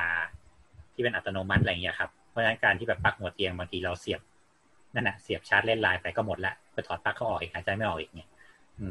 การมีปลั๊กเพิ่มขึ้นเนี่ยมันก็สามารถช่วยแบบว่าหรือบางทีเขาจะปั๊มหัวใจอะไรเงี้ยเสียบปลั๊กก่อนอะไรเงี้ยเออก็ทำได้ง่ายขึ้น คือผมนึกถึงสถานการณ์แบบเสียบเครื่องช่วยหายใจรอไว้ก่อนนอนแล้วก็แบบเอ๊ะแบบโทรศัพท์แบตหมดนั่งนอนเล่นไลน์ไปเรื่อยๆจนหมดอะจนมันแล้วก็เผลอหลับไปปรากฏว่าตอนหลับก็แบบหายใจไม่ออก แล้วปลั๊กไอ้เครื่องช่วยหายใจก็ไม่ได้เสียบไว้เพราะเล่นไลน์อยู่เพื่อเจอครับต่อเลยครับเนี่ยเห็นไหมไปต่อไปถูกอีกแล้วเนี่ยอืม นั่นแหละ แล้วก็ หลักๆเลยน่าจะมีประมาณเนี้ยครับกับการที่ว่าถ้าจะเปลี่ยนบ้านเพื่อส่งเรารองรับคนแก่นะอืม แล้วก็พยายามเอาเข้ามาอยู่ชั้นหนึ่งเพราะการที่คนแก่เดินขึ้นชั้นสองขึ้นลงได้อย่างยายตัวเองเนี่ยแปดสิบเก้าก็ยังอยู่ชั้นสองอยู่ คือเขาเดินขึ้นลงได้แหละ แต่มันก็ไม่ค่อยสะดวกเท่าไหร่หรอก มันก็ทำให้ข้อเขาเขาไปเร็วขึ้นอะไรเงี้ยอืมนั่นแหละ การที่เอาลงมาอยู่ห้องล่างก็อาจจะต้องปรับห้องข้างล่างบางอย่างให้แบบ เป็นห้องนอนห้องอะไรไปเลยอย่างเงี้ย ซึ่งหลาย ๆ บ้านก็ทำกันอยู่เหมือนกัน ก็เตรียมไว้ก็ดี เตรียมไว้ก็ดีไว้สำหรับลงมาอยู่ข้างล่างมันก็ง่ายหน่อย ห้องข้างบนก็ให้ลูกหลานขึ้นมาอยู่แทนนั่นแหละครับ หลักการต่อโดยเป็นพวกที่สำเร็จล่ะ เป็นพวกที่แบบบ้านพักที่มันทำสำเร็จมาแล้ว แล้วเขามา offer ขายโปรแกรมขายคอร์สให้เรา อืมก็ดีก็ดีซึ่งพวกนี้บางที หลาย ๆ หลาย ๆ ยี่ห้อเขาก็จะเริ่มเขาก็จะเริ่มโฆษณาตัวเองว่าเขาแบบว่ามีความพร้อมในการดูแลเป็นเป็นแบบสำหรับ unit ของคนแก่โดยที่ฉันมีผลิตภัณฑ์ให้ ฉันมีโน้ตฮาวให้ คุณมาติดต่อฉันสิเดี๋ยวฉันจะแบบ renovate ห้องของคุณให้แบบว่าพร้อมอยู่อะไรเงี้ยทีนี้หลายยี่ห้อมีครับ หลายยี่ห้อมี ถ้าสมมติว่ารู้สึกว่าทำแล้วไม่ค่อย work ก็ลองไปปรึกษาตามยี่ห้อติดติดติดอะไรอย่างนี้ได้เอออ๋อ ติดติดติดถ้าอยากให้เราบอกชื่อก็คือให้จ่ายตังค์มาไม่ใช่ติดติดติดมอ๋อเข้าใจละถึงว่าเขามี solution แบบบ้านสูงอายุที่เหมือนเหมือนจะเริ่มขายคือผมไปงานแนวแบบพวกอืมบ้านและสวนหรือว่างานสถาปนิกอะไรเนี้ยหลาย ๆ ปีหลังเนี่ยมันจะมีเหมือนไม่แน่ใจว่าเป็นเทรนด์หรือเขาพยายามจะเซตเทรนด์นี้ขึ้นมา ที่ว่ามีบ้านเพื่อสูงผู้สูงวัยผู้สูงวัยไปทีไรก็เจอแต่บ้านผู้สูงวัยมันในฐานะที่เรายังวัยรุ่นเราก็แบบไม่ได้สนใจแล้วก็เดินผ่าน คือมันเป็นเทรนด์ก็คือมันเป็นเทรนด์แบบเดียวกันไงคือมันก็จะมีบางคนที่รู้สึกว่ากูก็ไม่อยากไปอยู่รอใคร อ่า กูก็เป็นคนที่มีบ้านและกูก็มีพื้นที่ของกูเพราะฉะนั้นกูก็สร้างแม่งใหม่เลย หรือบางคนที่แบบตอนช่วงวัยรุ่นก็คือแบบอยู่ทาวน์เฮาส์อยู่ตึกแถวเพราะว่าด้วยสภาพการเงินหรือด้วยการ afford การแบบเดินทางไปทำงานอะไรเงี้ยเออกูก็หาได้แบบนี้แต่พอเหมือนพอเริ่มแบบสี่สิบห้าสิบแล้วแบบเงินมีแล้ว ทุกอย่างพร้อมแล้วอะไรเงี้ยฉันไม่อยากอยู่บ้านแบบนี้ละฉันก็จะไปสร้างบ้านตัวเองที่ มันเหมาะกับการอยู่ในช่วงอายุของเขาอย่างเงี้ยอืมอืมมันก็จะมีหลายๆเนี้ยเพิ่มขึ้นเพิ่มขึ้นเรื่อยๆเพราะว่าอย่างที่บอกพอสังคมผู้สูงอายุเพิ่มขึ้นน่ะกำลังซื้อเขามีอยู่แล้วอะเขาก็เกิดไปเดินเดินเสร็จเออชอบถูกใจซื้อเลยสร้างจ่ายตังค์เงินสดตรงนั้นอะไรก็ได้อย่างเงี้ยไม่มีปัญหาอยู่เพราะฉะนั้นก็คือ ตอนเนี้ยไอ้บ้านแบบนั้นน่ะที่แอนเห็นนะมันก็จะเพิ่มขึ้นเรื่อยๆแล้วบริษัทที่รับสร้างบ้านเกี่ยวกับเรื่องพวกเนี้ยก็จะมีมากขึ้นเรื่อยๆเพราะตอนนี้ที่เวลาทำออกแบบบ้านนะถ้าที่บ้านมีคนแก่ก็จะใส่พวกนี้เข้าไปให้เรียบร้อยเลย เพราะเขาก็จะมีแบบว่า ขอห้องหนึ่งห้องที่ไว้สำหรับมาอยู่ตอนแก่อืมนี่คือ requirement ที่ที่ทุกคนจะแทบจะต้องมี ขอห้องนอนหนึ่งห้องชั้นหนึ่งอะไรเงี้ยที่จะตอนแก่จะลงมาอยู่ที่นี่อะไรเงี้ย เหมือนต่อไปจะเป็น requirement มาตรฐานของบ้านบ้านเลยใช่ไหมก็น่าจะน่าจะต้องมีห้องหนึ่งที่สามารถปรับได้หรือถ้าสมมติว่ากูยังอยู่ชั้นสองกูมีพื้นที่สำหรับใส่ลิฟต์ได้อ๋อเป็น fix ลิฟต์ไว้อะไรเงี้ย เข้ามาถึงเสร็จตั้งระบบเสร็จปั๊บเข้าไปถึงก็เป็นแท่นขึ้นมา เอารถเข็นเข้าไปเสร็จกดจึ๊บยกแอดขึ้นชั้นสองไปเนาะซึบเนี่ยเออมันก็จะมีสอง solution ซึ่งสำหรับถ้าคนไม่มีพื้นที่อะก็จะเป็น solution สองคือกูทำลิฟต์กูมีลิฟต์ทุกทุกขั้นตอนอะไรเงี้ย แต่ถ้าสำหรับคนมีที่กว้างก็จะเป็น solution แรกคือ อาจจะเป็นบ้านชั้นเดียวไปเลยก็ได้อืมเป็นแบบแผ่ขยายเอาอืมเปิดขอบตรงกลางอะไรเงี้ยเห็นสวนทุกด้านรถเข็นไถไปไหนก็ได้ ซื้อรถเข็นไฟฟ้าอย่างเงี้ยดริฟต์เล่นในบ้านก็สนุกเงี้ยการ เดินในบ้านกว้างแบบเมตรเมตรยี่สิบให้แบบรถเข็นสวนกันได้อะไรเงี้ยอ่านั่นแหละครับ นี่ก็จะแล้วแต่คุณมีเงินเท่าไหร่เหมือนเดิม ครับ อยู่ดี อืมอะมีคำถามอะไรอีกไหมครับ ก็น่าอืมน่าน่าจะครบแล้วนะ ก็แสดงว่าคนที่มีบ้านอยู่ตอนนี้แล้วรู้สึกว่าอยากจะคือเหมือนมองพ่อแม่ตัวเองที่กำลังเริ่มแก่ตัวเป็นโมเดลก็ได้ดูว่าเขาต้องการอะไร หรือว่าแบบแบบเห็นแนวโน้มของตัวเองที่วันหนึ่งจะต้องแก่ไปเนี่ยก็แบบเริ่มเตรียมตัวเตรียมตัวกันได้ละเพราะเรากำลังกระโดดกระโดดเข้าสู่ยุคสังคมสูงวัย ไม่ใช่กำลังอะเราก็เข้าสู่สังคมสูงวัยแล้วบางจังหวัดนี่แบบที่ว่าโดดไปยี่สิบเปอร์เซ็นต์เออก็จริงๆพอสมมติว่าเราเราเลขสองขึ้นเลขสามอะเราก็จะรู้สึกแหละว่าร่างกายเรา drop ลงระดับหนึ่งแล้วพอเราสามมาสี่อะอะไรที่เราเคยทำได้ก็จะน้อยลงไปอีกระดับหนึ่งสามก็ drop แล้วเหรออืมอันนิดนึงแหมอดนอนเท่าเดิมก็ไม่ได้แล้วไง อ๋อใช่ใช่ใช่อะไรอย่างเงี้ย เพราะฉะนั้นคือเตรียมไว้เนิ่นๆก็ดีเตรียมไว้เนิ่นๆก็ดีสำหรับคนสร้างบ้านแบบทีเดียวแล้วกะอยู่ยาวอะไรเงี้ยอืมคุณก็ดู UD ไว้เลย คุณก็ดู Universal Design ไว้เลยว่า ในอนาคตเผื่อเขาไม่ใช่ให้ไม่ใช่แค่แก่หรอก เกิดวันหนึ่งแบบอุบัติเหตุรถชนนู่นนี่นั่น ขาขาดไปข้างหรือแบบ หรือแบบขาเจ็บก็ได้อะเอาแค่ขาหักนานๆไปข้างหนึ่งเงี้ยคุณแม่งก็ใช้ชีวิตลำบากแล้วนะเนี่ยคุณมีพื้นที่สำหรับเตรียมไว้เลยก็ดี เหมือนกัน เพราะฉะนั้นมองเรื่องนี้ในการออกแบบเบื้องต้นไปเลยก็ดี สร้างบ้านไว้เผื่อตัวเองขาหักนี่วิสัยทัศน์ต้องประมาณไหนวะเนี่ยที่ที่แต่เราทำเลยสกรีนเราก็แค่แบบลากที่นอนลากเบาะมานอนห้องรับแขกสักเดือนไม่ได้เหรอก็ยกตัวอย่างเนี่ยเนี่ยเคยเคยตามคนคนหนึ่งเขาเป็นนักเอ่อเขาเป็นนักจักรยานเขาเป็นอ่าเหมือนแบบ street อะไรเงี้ยของเมืองนอก แล้ววันหนึ่งเขาก็เหมือนแบบปั่นปั่นใน street นั่นแหละปั่นลงถนนน่ะ แล้วรถชนโอ้โหแล้วเขาขาขาดโอ้โห เขาเป็นนักกีฬาแบบเบอร์หนึ่งเลยนะของการไปเล่นแบบพวกโอ้โห BMX อะแล้ววันหนึงเขาก็ขาขาดแล้วเขาก็แบบเหลือขาข้างเดียวอะและนับจากวันนั้นก็คือเหมือนเขาก็เคยมาทวิตมันประมาณว่าแบบชีวิตมันเปลี่ยนทุกอย่างอะว่าบ้านที่เคยแบบอยู่สบายก็แบบยาก ทุกอย่างมันสำหรับเขามันคือแบบวันที่เหมือนแบบเริ่มต้นนับศูนย์มาหนึ่งใหม่เพราะทุกอย่างมันยากหมดเลย บ้านเมืองนอกเนี่ยต้องเดินขึ้นบันไดปอกปอกปอกปอกหลายๆชั้นอะไรเงี้ยเตียงเติงอะไรเงี้ยอืมเขาก็เลยเหมือนเริ่มฟิต แล้วก็เอาว่าจากนี้กูขาเดียวก็ขาเดียวเนี่ย แล้ววันหนึ่งเขากลับมาเป็นนักกีฬา BMX เบอร์หนึ่งอีกรอบหนึ่งด้วยขาข้างหนึ่งที่เป็นขาเทียมจืดพลังใจแล้วสุดท้ายเขาก็เป็นนักแสดงเป็นโนมินั่นชื่อคริสเยเกอร์ครับลองไปตามดูได้ มีมิวสิกวิดีโอหลายที่เอาเขามาเป็น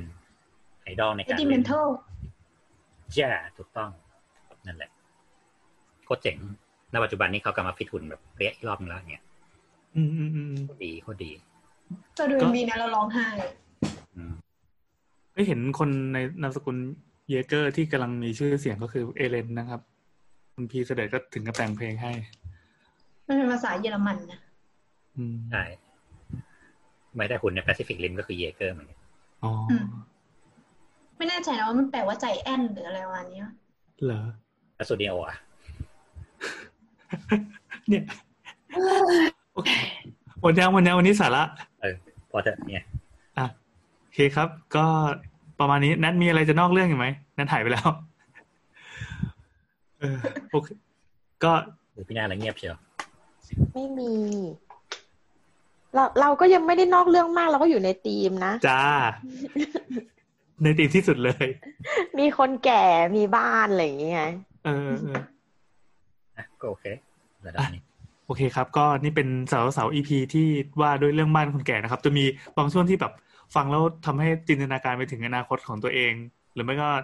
บรรดาเหล่าผู้ปกครองตอนเนี้ยคือที่กำลังที่กำลังแก่ๆเราก็ดูแล้วกันว่าเราจะจัดที่ทางปรับปรุงบ้านตัวเองยังไงให้เหมือนเป็นเพิ่มเพิ่มความยูดีก็คือ universal design เนี่ยยังไง หรือไม่ก็ลองพิจารณาดูแบบพวกโครงการบ้านที่พักอาศัยสำหรับผู้สูงวัย ไม่ว่าจะเป็นผู้สูงวัยระดับระดับ basic หรือไม่ก็ไปถึงจนถึงระดับ advance ที่แบบนอนติดเตียงอะไรเงี้ยเออมันก็มีพวก solution เพื่อไว้ตอบโจทย์สิ่งเหล่านี้ ทั้งปัจจุบันแล้วก็ในอนาคตที่มันจะมากขึ้นเรื่อยๆ ต่อไปเราอาจจะเป็นเรื่องธรรมดาที่แบบเฮ้ยคนแบบอายุเจ็ดสิบแปดสิบมันนอนติดเตียงคุนอนคุยกันไอ้เป็นไงบ้างเยี่ยวออกไหมต่อไปโครงการบ้านอาจจะบ้านจัดสรรนะอาจจะไม่โฆษณาแล้วแบบว่าเดินทางสะดวกปลอดภัยใกล้ทางด่วนอะไรเงี้ย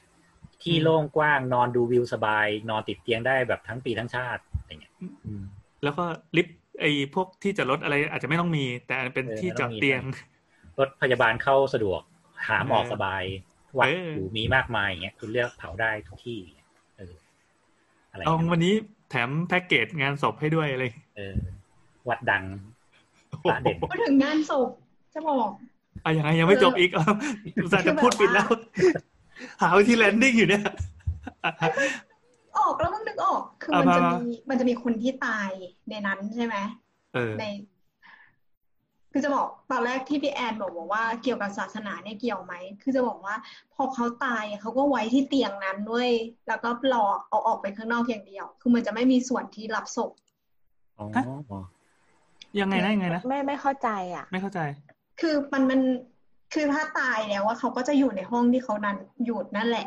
คือที่น้ำหมายถึงมันจะไม่มีพื้นที่ที่แบบว่าเอาศพออกมาก่อนแล้วก็เอาไปพักไว้เพื่อรอใช่ใช่มารับใช่อะไรอย่างเงี้ยเพราะฉะนั้นถ้าตายก็คือมันก็จะเหมือนเป็นครามซีนอะที่จะต้องรอเขามาเก็บรอตำรวจมาทำนู่นนี่นั่นว่าตายเพราะอะไรอะไรเงี้ยอ่าอ่าอ่าสิ่งที่จะมีต่อไปคือ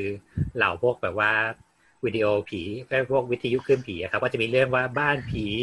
บ้านพักคนชราผีอะไรเงี้ย ผีในบ้านพักคนชราอะไรเงี้ยอืมตอนนี้ยังไม่ค่อยมียังไม่แพร่หลาย ใครรีบเล่าก่อนนะครับ เดี๋ยวเราจะได้นำเทรนด์ อีกประเด็นหนึ่งคือลืมพูดจะบอกว่าโควิด เนี่ย ตอนโควิดเข้ามามันมีผลกับ nursing home พอสมควร คือโควิดเนี่ยมันมีผลกับคนแก่ใช่ไหมอืมทีเนี้ยมันเป็นโรคที่คนแก่ตายอันดับหนึ่ง ทีเนี้ย nursing home ส่วนใหญ่อะพอมันเกิดการระบาดของโควิดปุ๊บอะเขาก็คัดส่วนที่มันเชื่อมต่อกับสังคมข้างนอกเลย ดังนั้นเนี่ยมันจะมี nursing home น้อยมาก ๆ ที่จะมีปัญหาเรื่องนี้ แต่ว่าก็ไม่ใช่ว่าไม่มีเลย มันมีที่อเมริกา เหมือนมีหลายรัฐอยู่เหมือนกันที่โควิดอะหลุดเข้าไปใน nursing home อืมอืมแล้วก็มีคนตาย อืมแล้วก็เหมือนเกิดการระบาดข้างใน nursing home ทีเนี้ยการที่มันแบ่งเป็นยูนิตอะมันมันช่วยให้เขาลดการระบาดได้ อืมมันแยกแต่อินในดิวิทางอยู่อืมเออแต่ในทางกลับกันก็คือ คนที่มันต้องเดินอะ ก็คือพวกสตาฟอะไรอย่างเงี้ยเขาก็ต้องมีมาตรการที่มากขึ้นในการดูแลตัวเอง ไม่ให้ตัวเองอะเป็นพาหะพาโรคไปหาคนแก่ไงดังนั้นมันจะมีซีนที่แบบในเน็ตที่เป็นแบบคนแก่นั่งจับหน้าต่าง แล้วก็เห็นลูกหลานมาโบกมือข้างนอกอยู่อะก็คือเขาคัดกับโลกข้างนอกออกไปแล้ว อืม อ้ดีจังเอ้ยเมื่อกี้เราเราตกลงไปตกหล่นไปเรื่องหนึ่งไม่แน่ใจเอ่อเรื่องกรรมสิทธิ์ของพวกบ้านพวกอะไรเงี้ย พอเวลาคนที่อยู่แล้วตายไปเนี่ย มันมันมีการส่งต่อหรือเขามีวิธีการดีไซน์ยังไงว่าไอ้หมู่บ้านเนี้ยจะไปยังไงต่อ คิดว่าอย่างที่บอกแหละว่ามันมันแล้วแต่แล้วแต่หลายที่เนาะเพราะอย่างบางที่คือเขาก็เหมือนแบบซื้อแล้วอยู่ได้ตลอดชีพนั่นหมายความว่า ถ้าชีพมึงหมด ก็คืนมาคืนบ้านเนี่ยเหรอคืออ๋อเหมือนมีโปรให้ใช่ไหมใช่สิ ไม่งั้นแม่งไอโครงการนี้มีอยู่สามสิบหลังแม่งตายไปยี่สิบเข้าไปไม่เป็นบ้านล้างเนี่ยเหรอเออนั่นดีนั่นสิดีบคนก็ไม่อยู่หรอกนะอันนั้นนั่นแสดงว่าไอ้ตัวโครงการมันก็เป็นลักษณะของเหมือนเหมือนมาอยู่ชั่วคราว พอใช่ตายแล้วก็เปลี่ยนเหมือนอารมณ์เหมือนเตียงโรงพยาบาลเงี้ยเหรอซึ่งอย่างที่บอกแหละมันจะเหมือนเช่าซื้ออะคุณอาจจะเหมือนอ่าจ่ายค่าเช่านั่นแหละ แต่ว่าตอนเนี้ยจะเป็นกรรมสิทธิ์ของคุณไปจนกว่าคุณจะตาย หรือบางที่อย่างที่บอกอะแบบให้สามสิบปี แล้วหลังจากนั้นลูกหลานอาจจะแบบว่าอะฉันขายสิทธิ์ต่อให้เช่าต่อก็ได้พ่อฉันไม่อยู่แล้วอย่างเงี้ยใครมาอยู่แทนพ่อฉันไหม โครงการขายหมื่นหนึ่งฉันขายแปดพันอะไรเงี้ยอ่าอ่าอ่าหรือบางคนขายขาด ถ้าขายขาดนั่นก็คือคุณก็ต้องไปดูแลต่อยแล้วแหละว่า โครงการอาจจะแบบว่าใจดีว่าคือ สมมติขายคุณสามล้านอายุพอคุณตายเสร็จทางโครงการขอรับซื้อคุณในราคาล้านห้านะ แล้วกูก็มาปล่อยขายสองล้านใหม่กูจะดูบ้านมือหนึ่งหรือบ้านมือสองสำหรับบ้านพักคนชราอะไรเงี้ยก็น่าจะมีประมาณนี้แหละหรือลูกหลานไปปล่อยเช่าให้ต่อก็ได้อ่า คือคนขายเองก็ต้องมีวิธีพูดแบบที่ไม่ทำลายน้ำใจเหมือนขายประกันนะที่บอกว่าวันหนึ่งลูกหลานคุณจะได้อันเนี้ยแต่นี่ก็ประมาณว่าใช้คำว่าขายคืนเลยสักอย่างคืออาจจะขายคืนได้แบบคุณเนี่ยแบบไม่ได้ลงเงินทุนเปล่าอะไรเงี้ยอ่าอ่าอ่าก็อย่างโครงโครงการใหญ่ๆที่แบบขายทีอยู่ห้าล้านหกล้านนะเขาก็ขายขาดเลยนะแต่คิดว่าคือนั่นแหละ คือนึกออกใช่ไหมถ้าเราถ้าเราซื้อมาแล้วแบบอะอย่างที่พลอยว่าแบบอะถ้าสมมติพ่อแม่ฉันอยู่แล้ววันหนึงพ่อแม่ฉันไปโอเคฉันมาอยู่ต่อก็ได้ว่าเพราะฉันก็แก่แล้วอะไรเงี้ยอะมันก็เป็นไปได้ก็คือการลงทุนทีเดียว กูซื้อบ้านกูชราเพื่อลูกหลานและเหลนหลนภายหน้าอืมแต่อย่างบางที่คืออย่างที่บอกว่ามันเป็นเหมือนให้เช่าอะแล้วก็มีสิทธิ์ว่าแบบยี่สิบสามสิบปีหรืออะไรเงี้ยแล้วแต่ละที่ไปความข้อตกลงอะ มันก็จะมีส่วน cashback คืนหรือนั่นนี่ให้อะไรเงี้ย cashback เว้ยคือ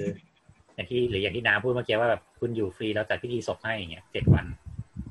อืมเจ้าภาพฟรีอะไรเงี้ย คงมีแหละ คงมีแหละ มันก็ต้องมีอะไรที่แบบสร้างแรงจูงใจได้เงี้ยอืมโอเค หมดจริงแล้วนะคราวนี้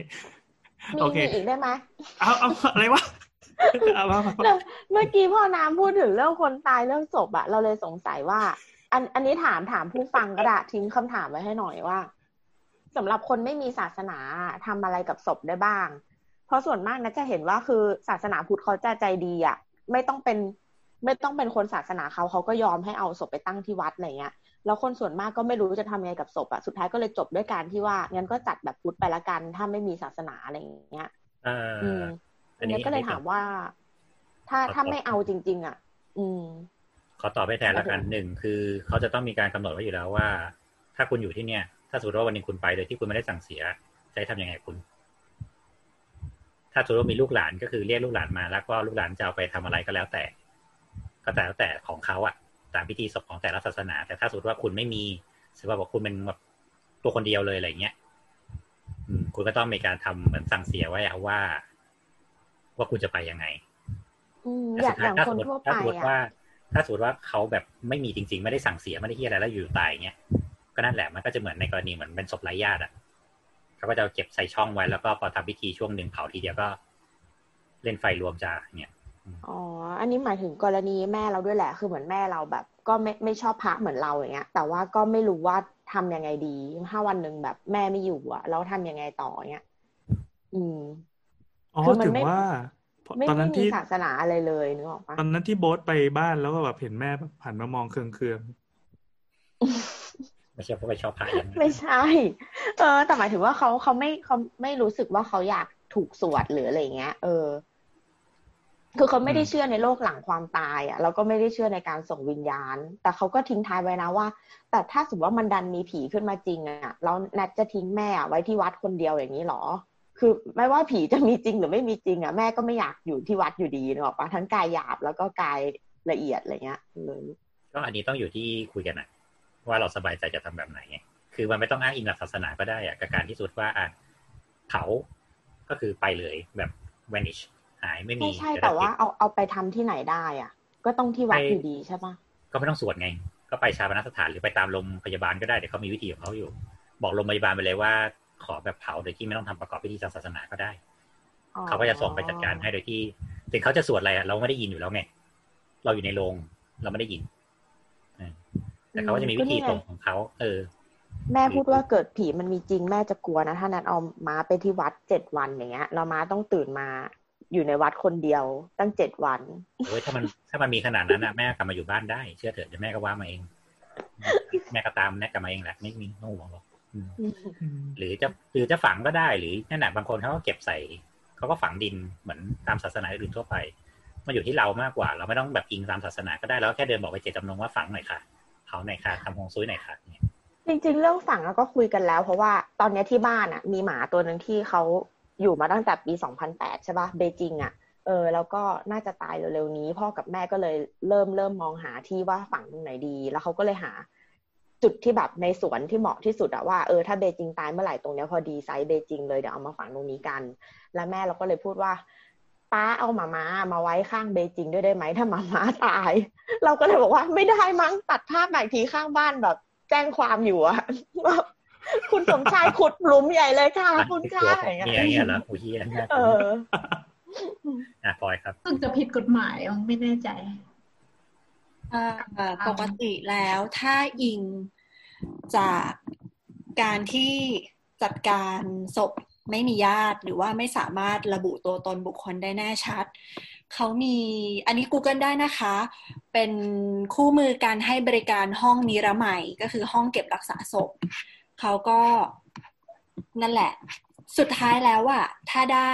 ใบมรณบัตรออกมาแล้วเนี่ย เขาก็จะประสานกับเจ้าหน้าที่มูลนิธิปอเต็กตึง รับศพไปฝังที่สุสานของมูลนิธิ อยู่ที่จังหวัดสมุทรสาครแล้วเขาก็จะระบุหมายเลขไว้ นั่นแหละ ก็ก็เป็นอีกหนึ่งวิธีในการจัดการได้ เช่นกัน แล้วพอสักสิบปีผ่านไปเขาก็จะทำพิธีล้างป่าช้าทีหนึ่งเพื่อ เปิดบ้านใหม่ให้คนมาอยู่ต่อนั่นแหละครับอืมเขาก็จะขุดเราขึ้นมาแล้วก็ต้มรูดกระดูกแล้วก็เผาเราส่งอีกรอบหนึ่งอืมโอเค ก่อนจบสาวสาวอีพีนี้ก็ทำให้เรารู้ว่าที่แนทเป็นอย่างเงี้ย ดูลักษณะการคุยกับพ่อกับแม่เนี่ย